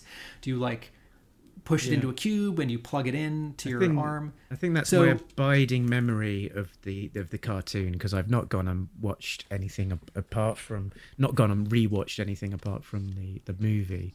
Is So- of just giant piles of energon being produced and I guess coming out of Soundwave's chest. Does that sound right? Yes, that's he makes the empty ones and then they can fill it. That's very much season one. There's less of that in season two, and I think basically none of that in season three. But you know, by issue five, I feel like the integration of the alien robots and the terrorist organization, which works so well in issue one with this reveal, like my God, Cobra has the Decepticon and the Autobots. Like it's so upsetting. It's so compelling. And then in issue five, you have sort of the grounded scene where Snake Eyes takes on uh, Starscream, which is like a cool, badass uh, Snake Eyes scene, even though the, the final bit with the grenade in the eye doesn't work for me. And in the issues five and six, you have Prime like being a hero and fighting Megatron, which is something that we want to see. But you know, there's this page in issue five where the satellite's shooting down energy, and there's a silhouette of Bumblebee seeing the energy come into the Cobra Island, and then the, there's some energon cubes, and I feel like here Blaylock is leaning too much on the animated continuity from 84 and 85 that you know you have this sort of this like MacGuffin science. It's like a satellite can make energy, and like the the Transformers will like consume the energon cubes somehow, and it's never shown. Although there's a there's a Bumblebee reference where he says, "I'm going to bathe in it," and then like the next page, like the Constructicons form Devastator, and Devastator, like I said before, like it, it wasn't even in the All Hail Megatron miniseries. It's in the animated movie in '86, and it's in season one when Devastator is like too much for even the Dinobots to handle. Uh, Devastator merges here, and he shoots Hound, and then some uh, Joes and Autobots start attacking him, and then like a couple pages later, they seem to have defeated him. So I think where the final three issues uh, fizzle for me is there's sort of an inconsistent like scale of power and like how I want the the like power of a human character and the power of a robot character fighting one another or two robots fighting each other and the ingenuity of the humans to stop it it sort of thins out. I think the first three issues offer more complexity and there's still some great character stuff. I think mindbender is great in the final three issues. You know he like mutters to himself that firefly got away and he's like upset that he's a captive. Um, the stuff i mentioned about destro but uh, I feel like the first three issues, it's a little bit more like uh, a comic book, and the second three issues, it's a little bit more like episodes of the the cartoon. I had a question about some of the Destro stuff. Starting at the very beginning, didn't Cobra Commander or somebody make a reference about like someone pointed them in the direction of the Ark, maybe? Okay, so then they go and they find the Transformers, and then like they're trying to reverse engineer the technology and they make the snake armor suits and stuff. Uh, and then Destro comes and they're trying to sell the Transformers to him. And I was like, well, who tipped him off in the first place? Because I felt like there was a line of dialogue where uh, they made it sound like Destro had told him, yeah, you know, uh, go, go here, find this, get these things. Um, but then later it was like they were trying to sell stuff to Destro, and I'm like, well, you got that wrong. Destro sells stuff to Cobra, not the other way around. I don't know. There's just some confusion there for me with uh, how it started and where where they came from. What uh, you know. Uh, there was a big part in, in the in the original A series where Serpentor had taken over, and it was like all of a sudden his primary focus becomes selling terror drones, and it's like, well, Cobra's not like a marketing thing. You know, they don't uh, they, they don't sell arms; they they use them. That's Uh, not. so I was just kind of confused about that. uh, I, I I will admit, uh, Mark, I'm going to pass this to you. I may not. I, I maybe didn't read the issues quite carefully enough to answer Jay's question about Destro's involvement. Can you can you handle this one? Uh, can I? Anyone? I Bueller? don't, I don't Bueller? know. No.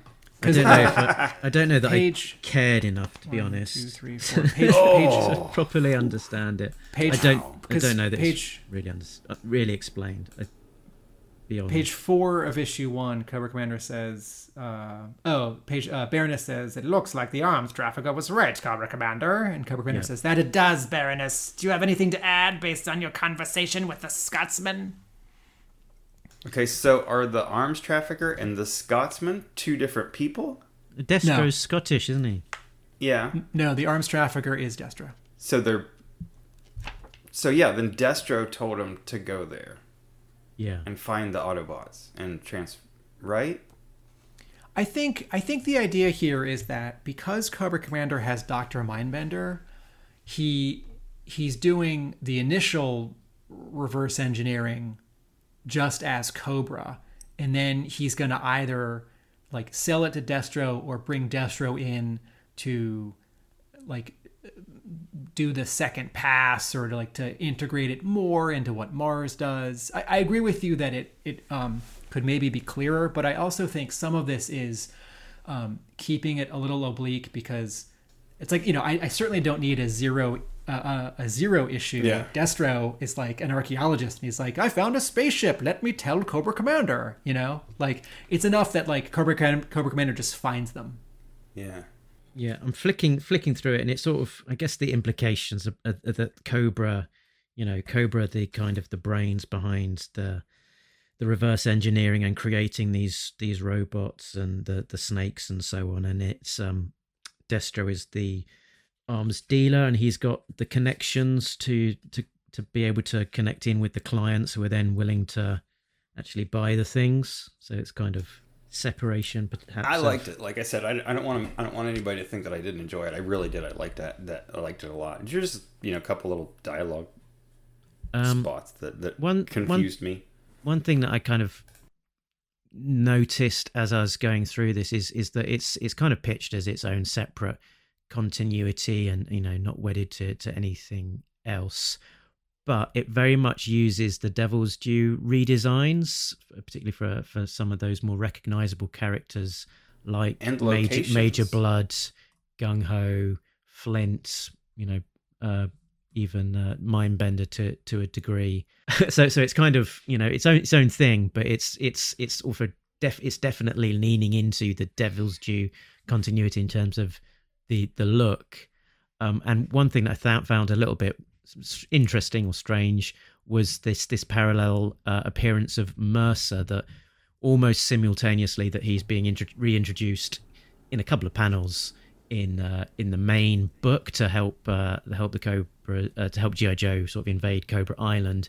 Again, in this one, he's uh, sort of introduced over a couple of panels where he you know lets in GI Joe with on a, a little secret about uh, the Transformers and, and helping them to get to, to again to Cobra Island. Um, it, yeah, clearly I didn't I didn't like that.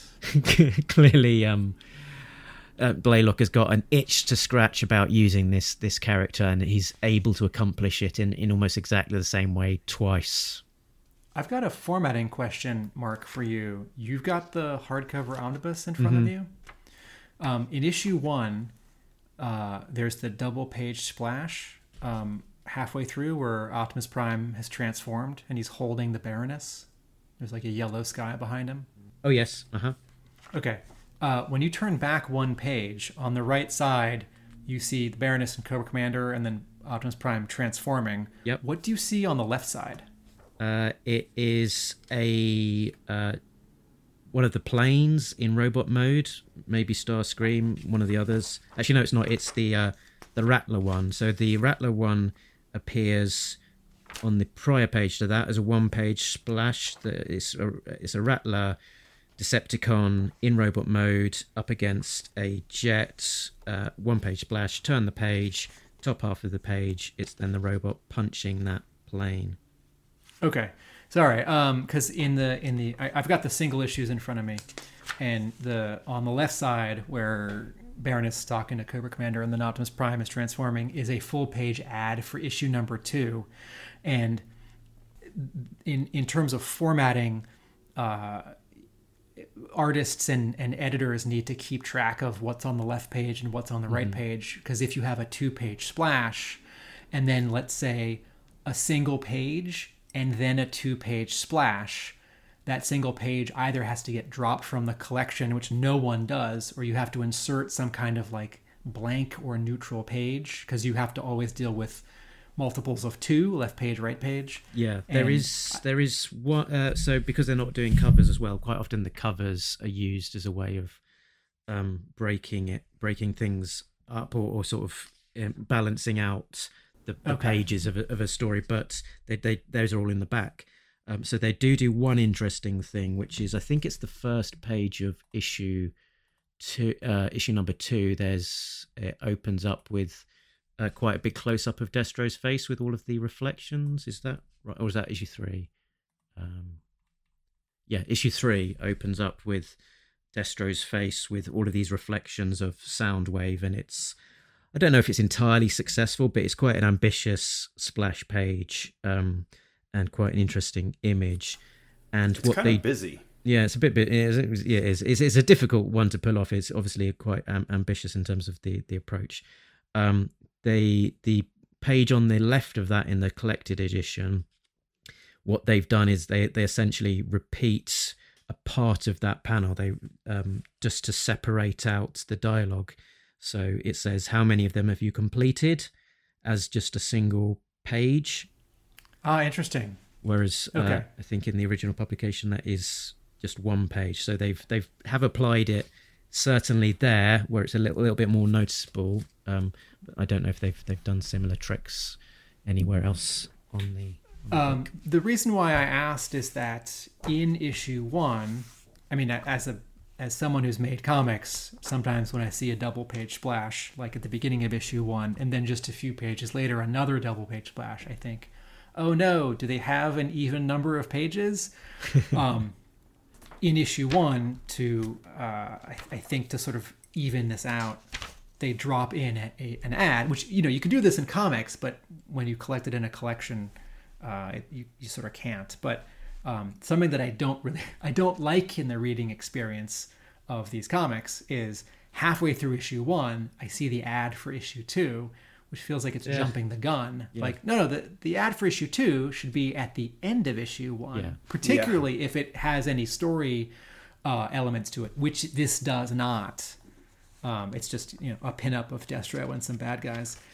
I talk a lot about storytelling and in the drawings having the quote camera sort of close enough or far enough so that we can see everything or if something changes or if you know people are in the same space together we need to see them in the same space together and there's a moment in issue 3 which I really like which then a panel later I really don't like this is page 4 um, Cobra Commander and Dr. Mindbender are bringing Destro into the lab to see Soundwave, and there are two Iron Grenadiers with them. And uh, Destro says, "And the transmission module it will be ready in time." And Mindbender says, "I can answer that for you, most definitely. After the past uh, months spent reverse engineering alien technology, it was a welcome relief working on something from our world."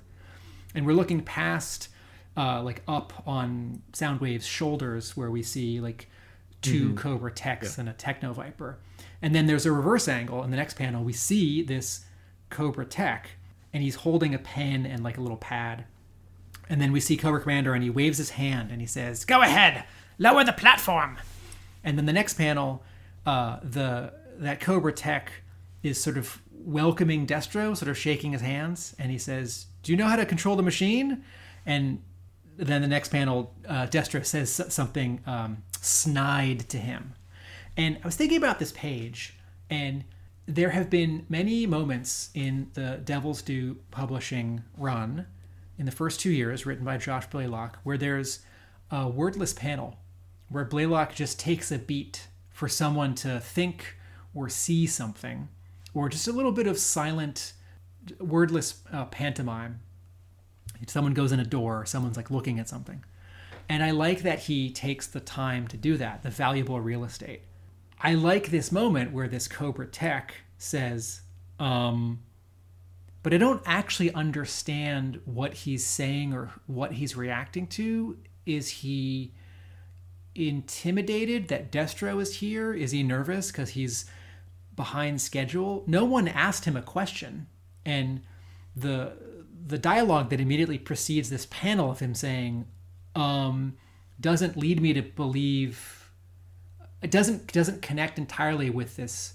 I, I'd sort of expect his dialogue to be like like oh we're ready for you sir come on up, but instead he says, um, so I think Blaylock is doing just some little bit of character business here, which I really like, but it's with uh, a nobody character. It's not with a named Cobra, and it's not even with a tech who's like said anything or done anything or got a name before this.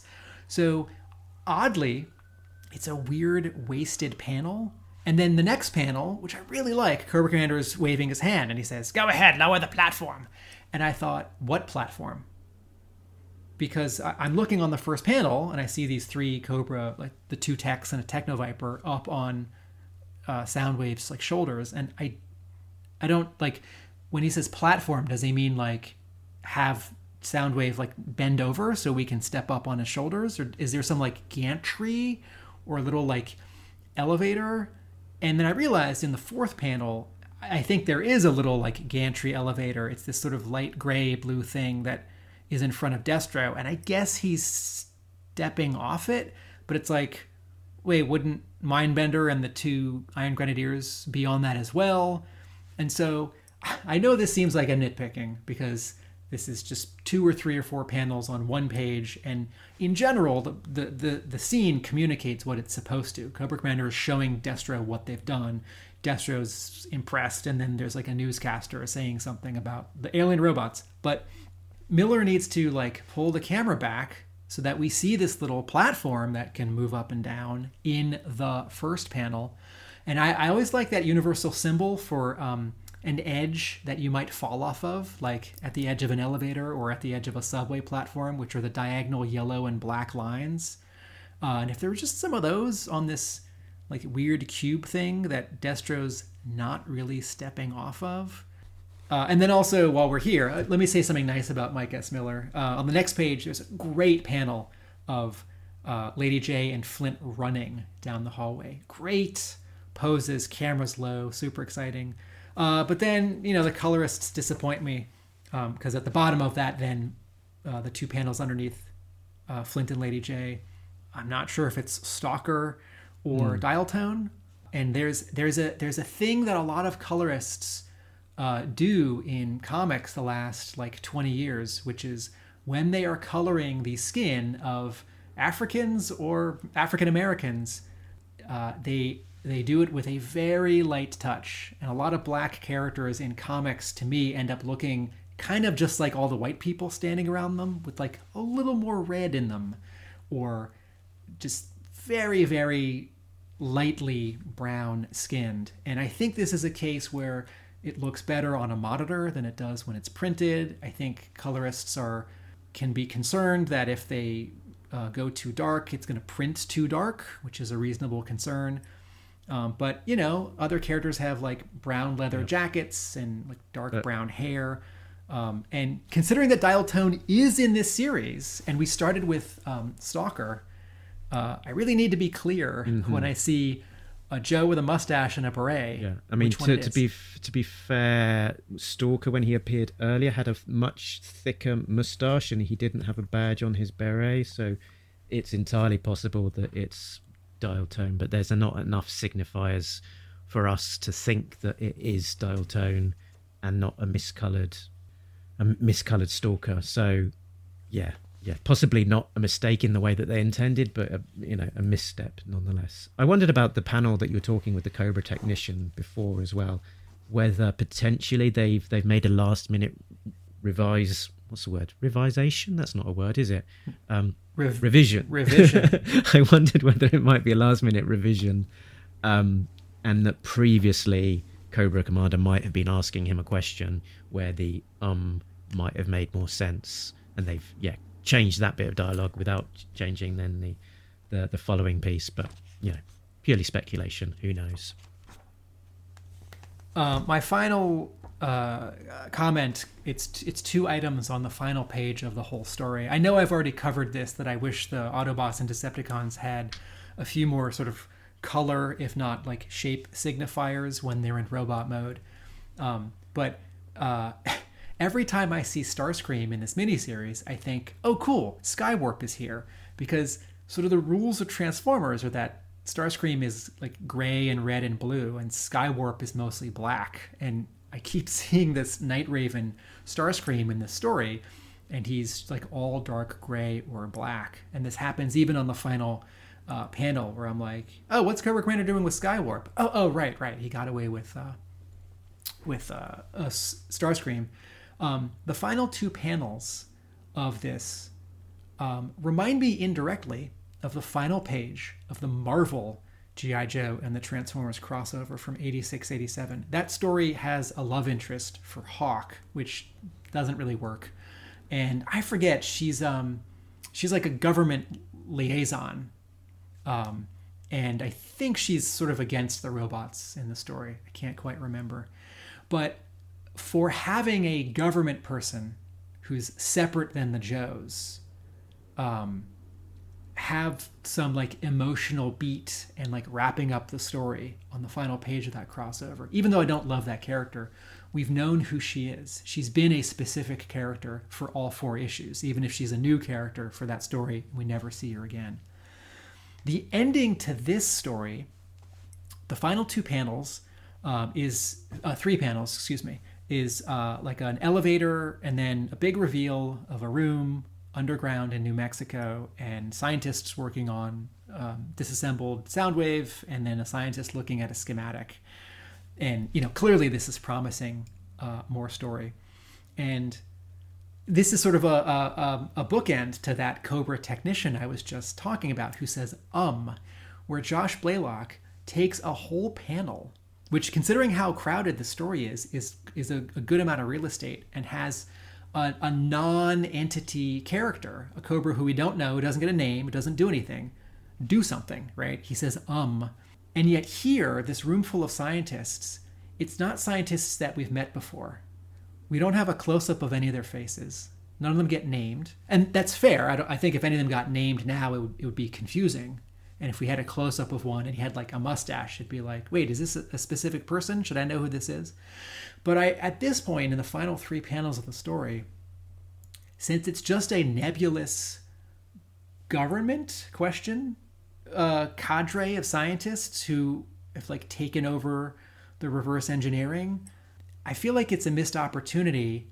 And you know, those two generals who showed up in issue four, who were like, "We're taking over now, Hawk," or uh, the president, you know, who shows up in I forget issue four or five.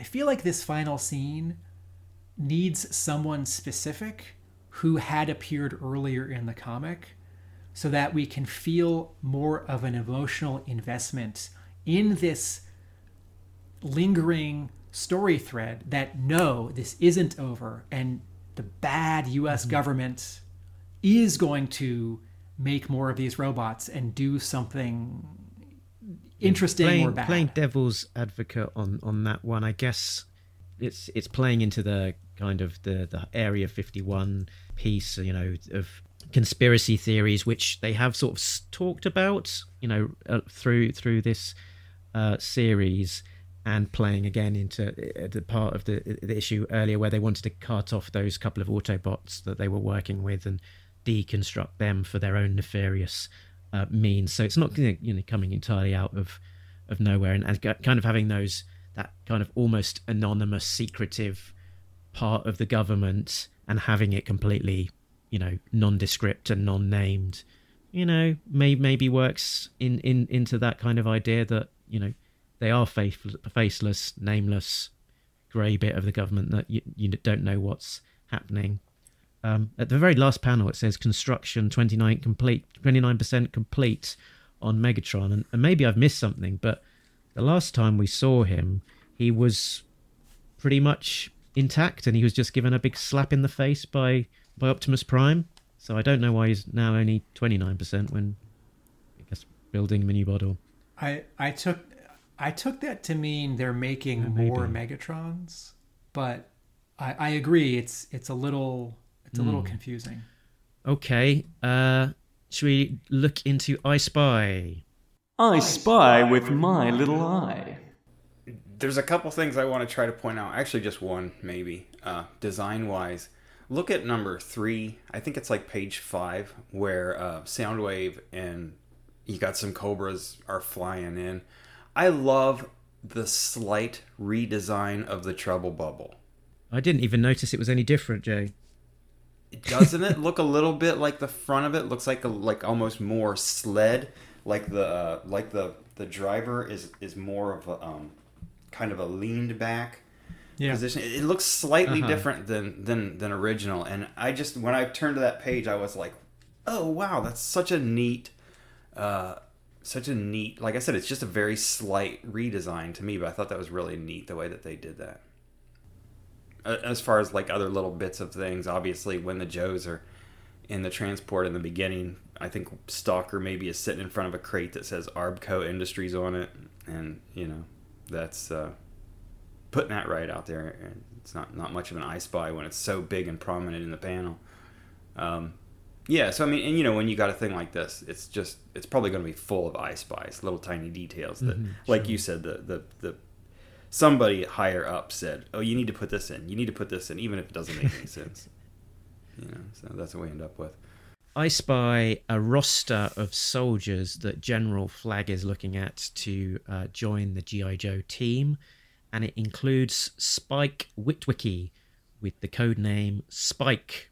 Oh, where This where's this? is what chapter? Chapter one ish, chapter two, uh, just when he's talking to Hawk about jo- uh, forming the Joe crew. Let me see, it's maybe not Oh yeah, cool. Yeah, there's a panel with a list of uh, names: Doc, Gung Ho, Sci-Fi, Snake Eyes, Lifeline, Duke, Clutch, Leatherneck, Quick Kick, Barbecue, Stalker, um, and yeah, oh, sorry, not Duke, Spike. That is it's the, the it's got KE stands, but then they the file name across it from it is Spike Wiki.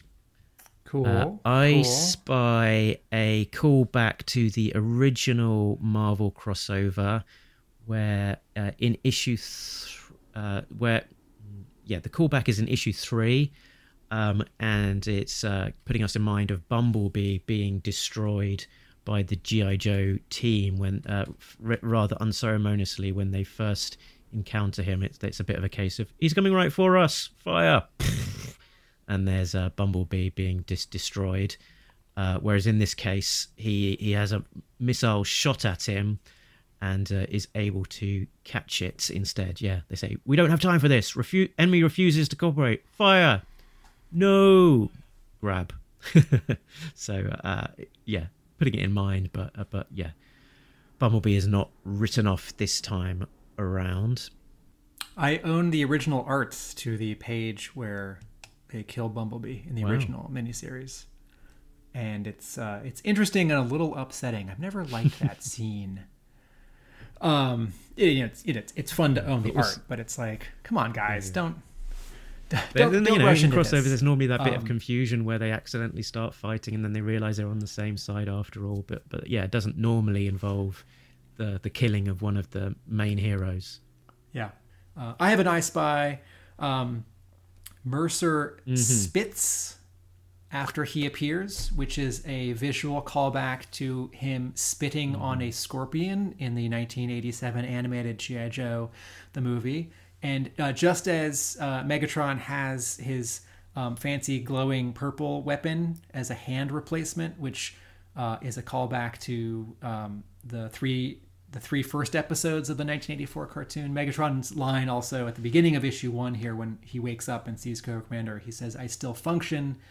That's a throwback to the animated movie when he meets uh, Unicron. And um, I think, as a general rule, this kind of reference should. Um, I, I think we should hold off on these. I think, I think these stories, you know, like the live action movie, the first Michael Bay movie, when Prime and Megatron are fighting, and Prime says, "One shall stand, one shall fall." It's like, oh, I know that line. It's in that other Transformers movie that I've seen forty-five times in my life. It's like, you know, like if you're gonna do it, this should be incredibly subtle, like you know, in our this is not quite the same thing, but um, in in a previous episode of this podcast, we talked about issue 283 of a Real American Hero, where a character shows up for the first time since 1987, who was in Special Missions number four, and I had just forgotten, right? Like, you know, if you're going to do a callback, be be subtle or do a deep cut, as opposed to like Prime's most famous line or like you know this iconic line. I think it's fun, but it ends up being a little distracting. And you know, I don't I don't want this crossover to remind me of other GI Joe and Transformers stories. I want it to be its own thing.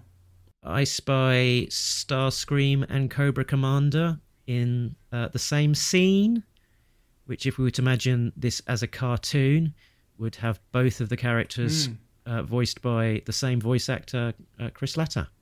That's good. I Spy in issue four, uh, one of the, uh, I think it's I think it's one of the um, generals, uh, Frankel, F R A N K E L, and there was a Hasbro employee uh, in the middle 2000s named Andrew Frankel, who worked on Transformers. Uh, I think he's in the credits of. Um, was it Robots in Disguise? Was that the show from Japan that was on in 2001? Uh, I'm such a big Transformers fan that I, I, get the shows. I should get the shows mixed up because now there's so many that they've repeated the titles. Um, but there are also a couple other names of um, specific generals who show up in this story who don't jump out at me as uh, Easter eggs. So I thought this one is probably that person, um, but maybe they're all just and know, there's there's one of them is called Um, Renegar or something like that, which is the same name as the Renegar variant for GI Joe issue. I think it was 21, um, the one by uh, Mike Turner, um, and it's an unusual word. So, so I wonder if, uh, yeah, maybe one, maybe one to to It's- see if we can uh, ask uh, ask about down the line with our mystery guest. Hmm. Um, I have an error detected for uh, issue number four. Uh, there, there are two word balloons that are out of order. Um, uh, where um, that's, that's- that's pretty small. In issue six, uh, there's a Cobra soldier who's colored green, not blue. I've got I've got a, a Um, nice petty one which isn't too far off off of yours your two, which is uh, uh, a your and your error y o u apostrophe Yeah. r e versus y o u r. Uh, your attack on the SDS center is a bit of uh, lying in of dialogue in it. I don't know. I'm a I'm a bit pedantic about that, and uh, that just gives me a little bit of a makes me ma- makes me feel a little queasy when when that's that's happening. one one of the comments that I wanted to make is that in a previous episode we were sort of comparing um, the the final Josh Blaylock arc issues 22 through 25 to the first Josh Blaylock arc because they both have a lot going on and high stakes and sort of a big battle and it seems that Blaylock um, got better in the two years and similarly here is a big crowded Blaylock story with really high stakes that comes at the end of his two years. Um, and I don't think there are a lot of comparisons to be made between this crossover miniseries uh, and that first arc. Um, but on page five, this is not a Josh Blaylock thing. This is a uh, this is a Dreamer design thing. Um, two two years later, in the final panel of page five of issue one, uh, Cobra Commander has three word balloons, and for some reason, halfway through the middle one, the eyes, the letter I, just have serifs. Um, and in looking at the second, uh, Then prepare charges to seal the cabin entrance. I want it to look like this ship was never here, and neither were we. the second half of that dialogue looks oddly cramped, and I think that's uh, like a fix. They left a word out, and then they like had to cram in other words or a rewrite. And whoever did that fix, whatever the button in Photoshop is to like turn off eyes with serifs, unless it's the word "I" by itself, that that button did not get clicked. Uh, and I was both disappointed to see this because I thought Dreamer Design had learned by now, but also sort of enchanted because you know we can bookend the the beginning of the Devil's Due run and the Josh Blaylock era with with the end of the Josh Blaylock era and and a, a, a sort of a mirror a mirror mistake. Okay, uh, favorite line of dialogue. Have you got one? I can't think that I've got a favorite line of dialogue, really.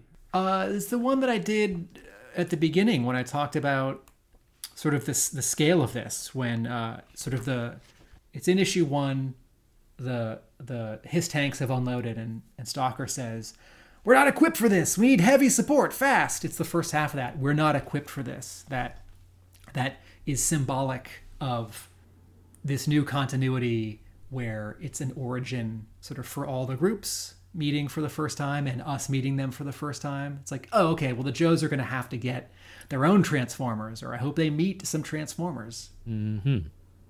Uh, I don't have a favorite line of dialogue, but I do have a least favorite line of dialogue. So I, I'm going to recycle your jingle, Tim. Wait, did I did I sing something? Did I make something up? You did. You did. Mark, Mark, dialogue, Mark. Mark doesn't like all the dialogue. Here's some words that Mark didn't like. Also, apostrophes in your. So, uh, my least favorite line of dialogue um, the authentication is genuine, Mr. Mitchell, no matter how many times I double check it. If you double check it, you are checking it twice. if you tri- Uh, should he? He should. if you're checking it three times, you are be triple checking it. right. Okay. Yeah. I'm sorry. Yeah. Okay. I've double checked it five times. Okay, so shall we do some Yo Joage scoring? I can't believe I've never done a jingle for this, by the way. It's uh, Uh, one, ten, six, eight. What are the points you give to Joe? It's a story that you like, unless you don't. It's a story. some, some, something like that. That's just, that's just a rough. Maybe you can maybe you can um, enhance that with some music. and some two, rewriting. four, six, eight. Which Joes do we appreciate? No, I don't know. Let's workshop it. Okay, so yeah, I think my my sort of viewpoint hasn't changed too much since the beginning. The art is okay, but not great. Uh, the coloring is distracting. Um, I don't feel invested in in these characters or continuity. Um, the Transformers transforming into GI Joe vehicles is cool, but ultimately the story is a little bit flat and too many characters are introduced and uh, sort of I lose interest overall. So um, it's fine and functional, but um, not great. I think I am giving it a four. Wow. I think the first three issues would get a six from me. Um, things are less exciting and uh, dramatic in the final three issues, and uh, I think the art is uh, good. And I think compared to a lot of you know Devil's Due art, I think the art is um, pretty great. And Miller, man, has a tall order, drawing a lot of big and small characters, very particular costumes and designs. Um, and it's a crowded story but you know some of his storytelling could be more dramatic lowering those horizon lines. Um, i agree i don't i don't love the coloring. Um, but uh, i'm much more willing to give this um, leeway in terms of blaylock um, trying something new or like making it just much more of the animated continuity as opposed to the comic which is clearly picking up from the marvel continuity i'm, I'm I think I'm much harder on that because my the stakes are higher for me. But you know, once you have the sort of quote realistic Joes and the not realistic alien robots from millions of years ago, uh, there's a lot more leeway to uh, be goofy or go crazy or um, be um, more sort of soft sci-fi. Uh, so I, I give this a five, uh, which isn't very high, but um, I still enjoyed it. Okay, fair enough. overall, I enjoyed this. Uh, it was the decision to make it its own kind of merged continuity was interesting. Uh, I think that it, it, you know, it freed them to do a lot of things that they couldn't do otherwise. Like we talked about with the other, uh, you know, the four issue, the original Marvel one was done, uh, was almost not referenced at all ever by anyone. Uh, you know, so you're like, well, you got these issues. You know, are the do the Transformers exist in this continuity? Do they do you know, do they work together? Do they interact here? Yes, right from the beginning, boom, it works. It is what it is. Um, yeah, like I said, I, I, I liked it. I liked it better than the Marvel one, probably. I thought the art was was better. You know, it was more uh, machines and everything looked better. Um, you know, a little more modern. Uh, yeah, overall, I, I liked it. I'm, I'm looking forward to uh, to the second part of it. Um, so what's your Yo Joage score? Oh, I'm gonna give it a seven and a half, seven point Oh, five. quite high. Quite Yeah. high. Yeah, it doesn't deserve an eight, but it's definitely uh, definitely more than a six for me. Uh, yeah, And and again, it's kind of like with the with the the main series with the Badeaux issues. The good art makes a not great story much more palatable. Yeah. Um, the yeah the remaining question be was what what would be your level of excitement to reading series two? Do you think? Oh, this is a good question. Um, so I didn't read it at the time because I remember. I, th- I think where I think where I lose interest is at the end of issue six here, where there's a panel where the, the Joes now have sort of their own like giant Oh, yeah, robots yeah, that yeah, look yeah. like giant robot suits, giant robot suits based on like the snake armor, but they're like designed and colored as if each one is a specific Joe. And um, at this point, it's it's like okay i want gi joe to be a gi joe. I want transformers to be a G- transformers. If they meet i think we can do it once. But if they mix a lot then it's like mask. And i want mask to be mask. I don't want gi joe to be mask. And um and i remember that um i think there was a cover for the the third crossover where um hawk is holding the matrix like on cybertron. And it's like cool. Also like no i don't it's just sort of too much and too deep now. Um like you know as long as there's still a monthly transformers comic and a monthly gi joe comic heck you could have a like deep dive bonkers ongoing crossover comic. Uh, not even a six issue mini and a six issue mini and a six issue mini but um, these these brands are such specific things to me in their different incarnations. Um, you know, it's sort of like um, it's like the Porsche SUV. I think Porsches should be Porsches, and oh, geez, the Ferrari SUV. Uh, I think I think Porsches should be Porsches, and SUVs should be SUVs. And when you have a Porsche SUV, it's not it's not a special Porsche anymore, and it's it's sort of not quite an SUV. So, um, for purposes of this podcast, will I read the second crossover and talk about it? Absolutely. Did I buy it at the time and read it? No. Yeah, I got to say, as, as as lukewarm as I I've given the the review for for this overall, when I got to that chapter break uh, in the omnibus, I was tempted to keep on reading. Not not tempted enough that I actually did. So so I don't know if uh, I don't know if I'll I'll, I'll scratch that uh, urge immediately. But um, you know, I'm, I'm sort of I'm not. And I'm not against the idea at all of uh, of, of reading the, the the next one. I certainly hope to be pleasantly surprised. So uh, yeah, doors not closed. That's a that's a good that's a good phrase to end that idea on. Hope to be pleasantly surprised because you know at, at this point, you know it's like well the original Marvel one and the later Marvel one they're not they're not a lot of fun. They're sort of weird. Um, so every time a publisher comes back to try this, it's like well, this might be the one. You know that that like does something so different, like the first Dreamwave one, uh, which is which takes place during World War II, which is so strange and wonderful. Uh, although it has some we should uh, we should definitely try and um, do that one as a special at some point. Um, from it in. Yeah. cool. I have I have those issues from Ooh, when I've they got came two out, pages of so original I art from it, actually. to- Nice.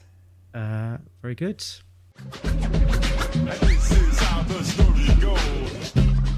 Attention. At this moment, you are now listening to a Talking innuendo. If you are offended by words like Sucking. Flesh wound. Willy. Pete. Balls. Crystal balls. Hypno shield. whatever, take the tape out now. This is not a pop album. And by the way, suck my Grandmother's mother. brick in a Prada handbag. Time now for some innuendo, and it's a Transformers special. Oh, So if you're in the right frame of mind, and specifically my frame of mind, a lot of Transformers names can sound pretty dirty. So I've come up with a list of 10 Transformer names. And I'm going to get through all 10 and see how many laughs I can generate. Okay, here we go. Both mics on, and we'll start. Hot Rod. ding, one. That was my first one. As soon as you said there's a lot of Transformers names, that was what popped into my head, and I thought, oh, I want to blurt See, out. I wanted to Hot Rod, and surprise you with this because right otherwise you might bat. steal yourself ready for them. Okay. Um, jazz. Headmasters. I, I can just keep laughing now. You know, they, they don't laughed. they don't call them headmasters anymore. We call them we call them power masters now. That's so much better. Sideswipe. He's always on Tinder, that guy.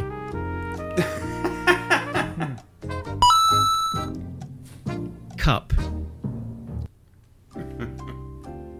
Blue That's, you know, that's you know, Kup is short for pickup truck. Believe it or not. Sorry, I, I talked over your next one. Blue Streak. Good one, good one. Sea Spray. Slag. Does that mean the same in in the, in the US as it does in the UK? Yeah, should you tell your our American listeners what slag means? Don't know, yeah. It's like um, it, I'll I'll put it in a sentence. Shut it, you slag. Um, it is, uh, I guess, uh, you know, it's a derogatory term applied to women who Yeah. may be uh, slightly f- too forthcoming with their affections. Let's say. Oh. Um, okay, here we go. Two more. Thrust. I'm And- smiling, but n- I'm not, but not laughing for thrust. And last but not least, RC. Oh, nothing for that. That was my grand finale. I think you should have ended with thrust. Yeah, or Hot Rod. Start It was so funny Rod. though. You said Hot Rod was your very first one because like that was the very first thing that popped into my head was Hot Rod. I'm like, it's got Rod in the name. Come on. See, I think I, I think I was about seven out of ten for that, maybe. there are some good ones. And now you've got the whole property in front of you, whereas with Joe, you've handpicked the good ones. so Mark's Okay. going to want to do more Transformers crossovers just for that. I think I've used the best ones now already. I was, Uh, I was not holding it. I was not holding any re- in reserve. You haven't used you haven't used Missile Master yet. Now you I think, yeah, I think I think he's a Micromaster. I think he's from hmm, 90, 91, forget. Yeah, Micromaster's quite a good one. okay.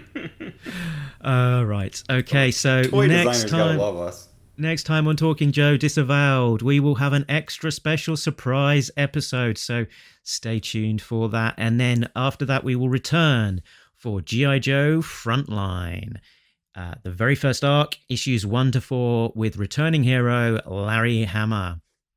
Back on the regular show, we will continue to be covering uh, the ARAH issues as they come out.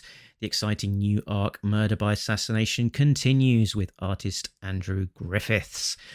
Uh, in between that, we will also have bonus shows like the sketchbook shows. If you have not checked out uh, our most recent one with Chuck Costers, please head on over to YouTube or stand by for the audio version of this uh, of the show on uh, on the normal audio platforms.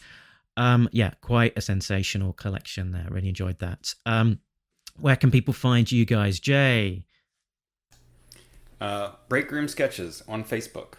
Hopefully, we'll be getting some uh, some more sketches up there before too long. Work's been really busy. We've had a lot of new people come in, so I've been training, and I just haven't had a lot of time to, uh, you know, haven't had much personal time. And Tim, I am not forgetting. One was on my mind. A Where can people real, find um, you? A Go on. real um. Don't let me a interrupt. Uh, a real Whenever American. ready. Wow. a real Sorry, Tim. American. Wow. Missile Master. MissileMaster.com. Uh, a real I want Ameri- Tim to do a combined blog that's called uh, a real American book that's more than meets the eye.com. I, someday I'll do something with, with the Transformers interviews. It's catchy. It has like all of it. I don't know if you should re- say that out loud on the podcast. Someone's going to nick that name. It's a little long. My website uh, for our listeners is a realamericanbook.com. You can also find me at a real American book on Instagram and Facebook. Very good. Um, you can find out more about this show on the usual places. TalkingJoe.co.uk is the website that has them. Facebook, where if you've not yet joined, please do. Lots of good discussion over there. Talking Joe on Twitter, Instagram, and uh, our email contact details are on the website too. And if you've been a regular listener and haven't reached out and said hello, please feel free to. It's always nice to hear from uh, from listeners. We're also on Patreon. Uh, patreon.com slash talking joe a big thanks to all of our backers richard sam jay bill christopher justin who are all getting early access to episodes as well as some exclusive content Nice. but when all is said and done you can catch us down the road Because we've been talking Joe. And we're all out of Joes. and transformers. And we're more than meets the eye. Da-na-na-na-na. Laters.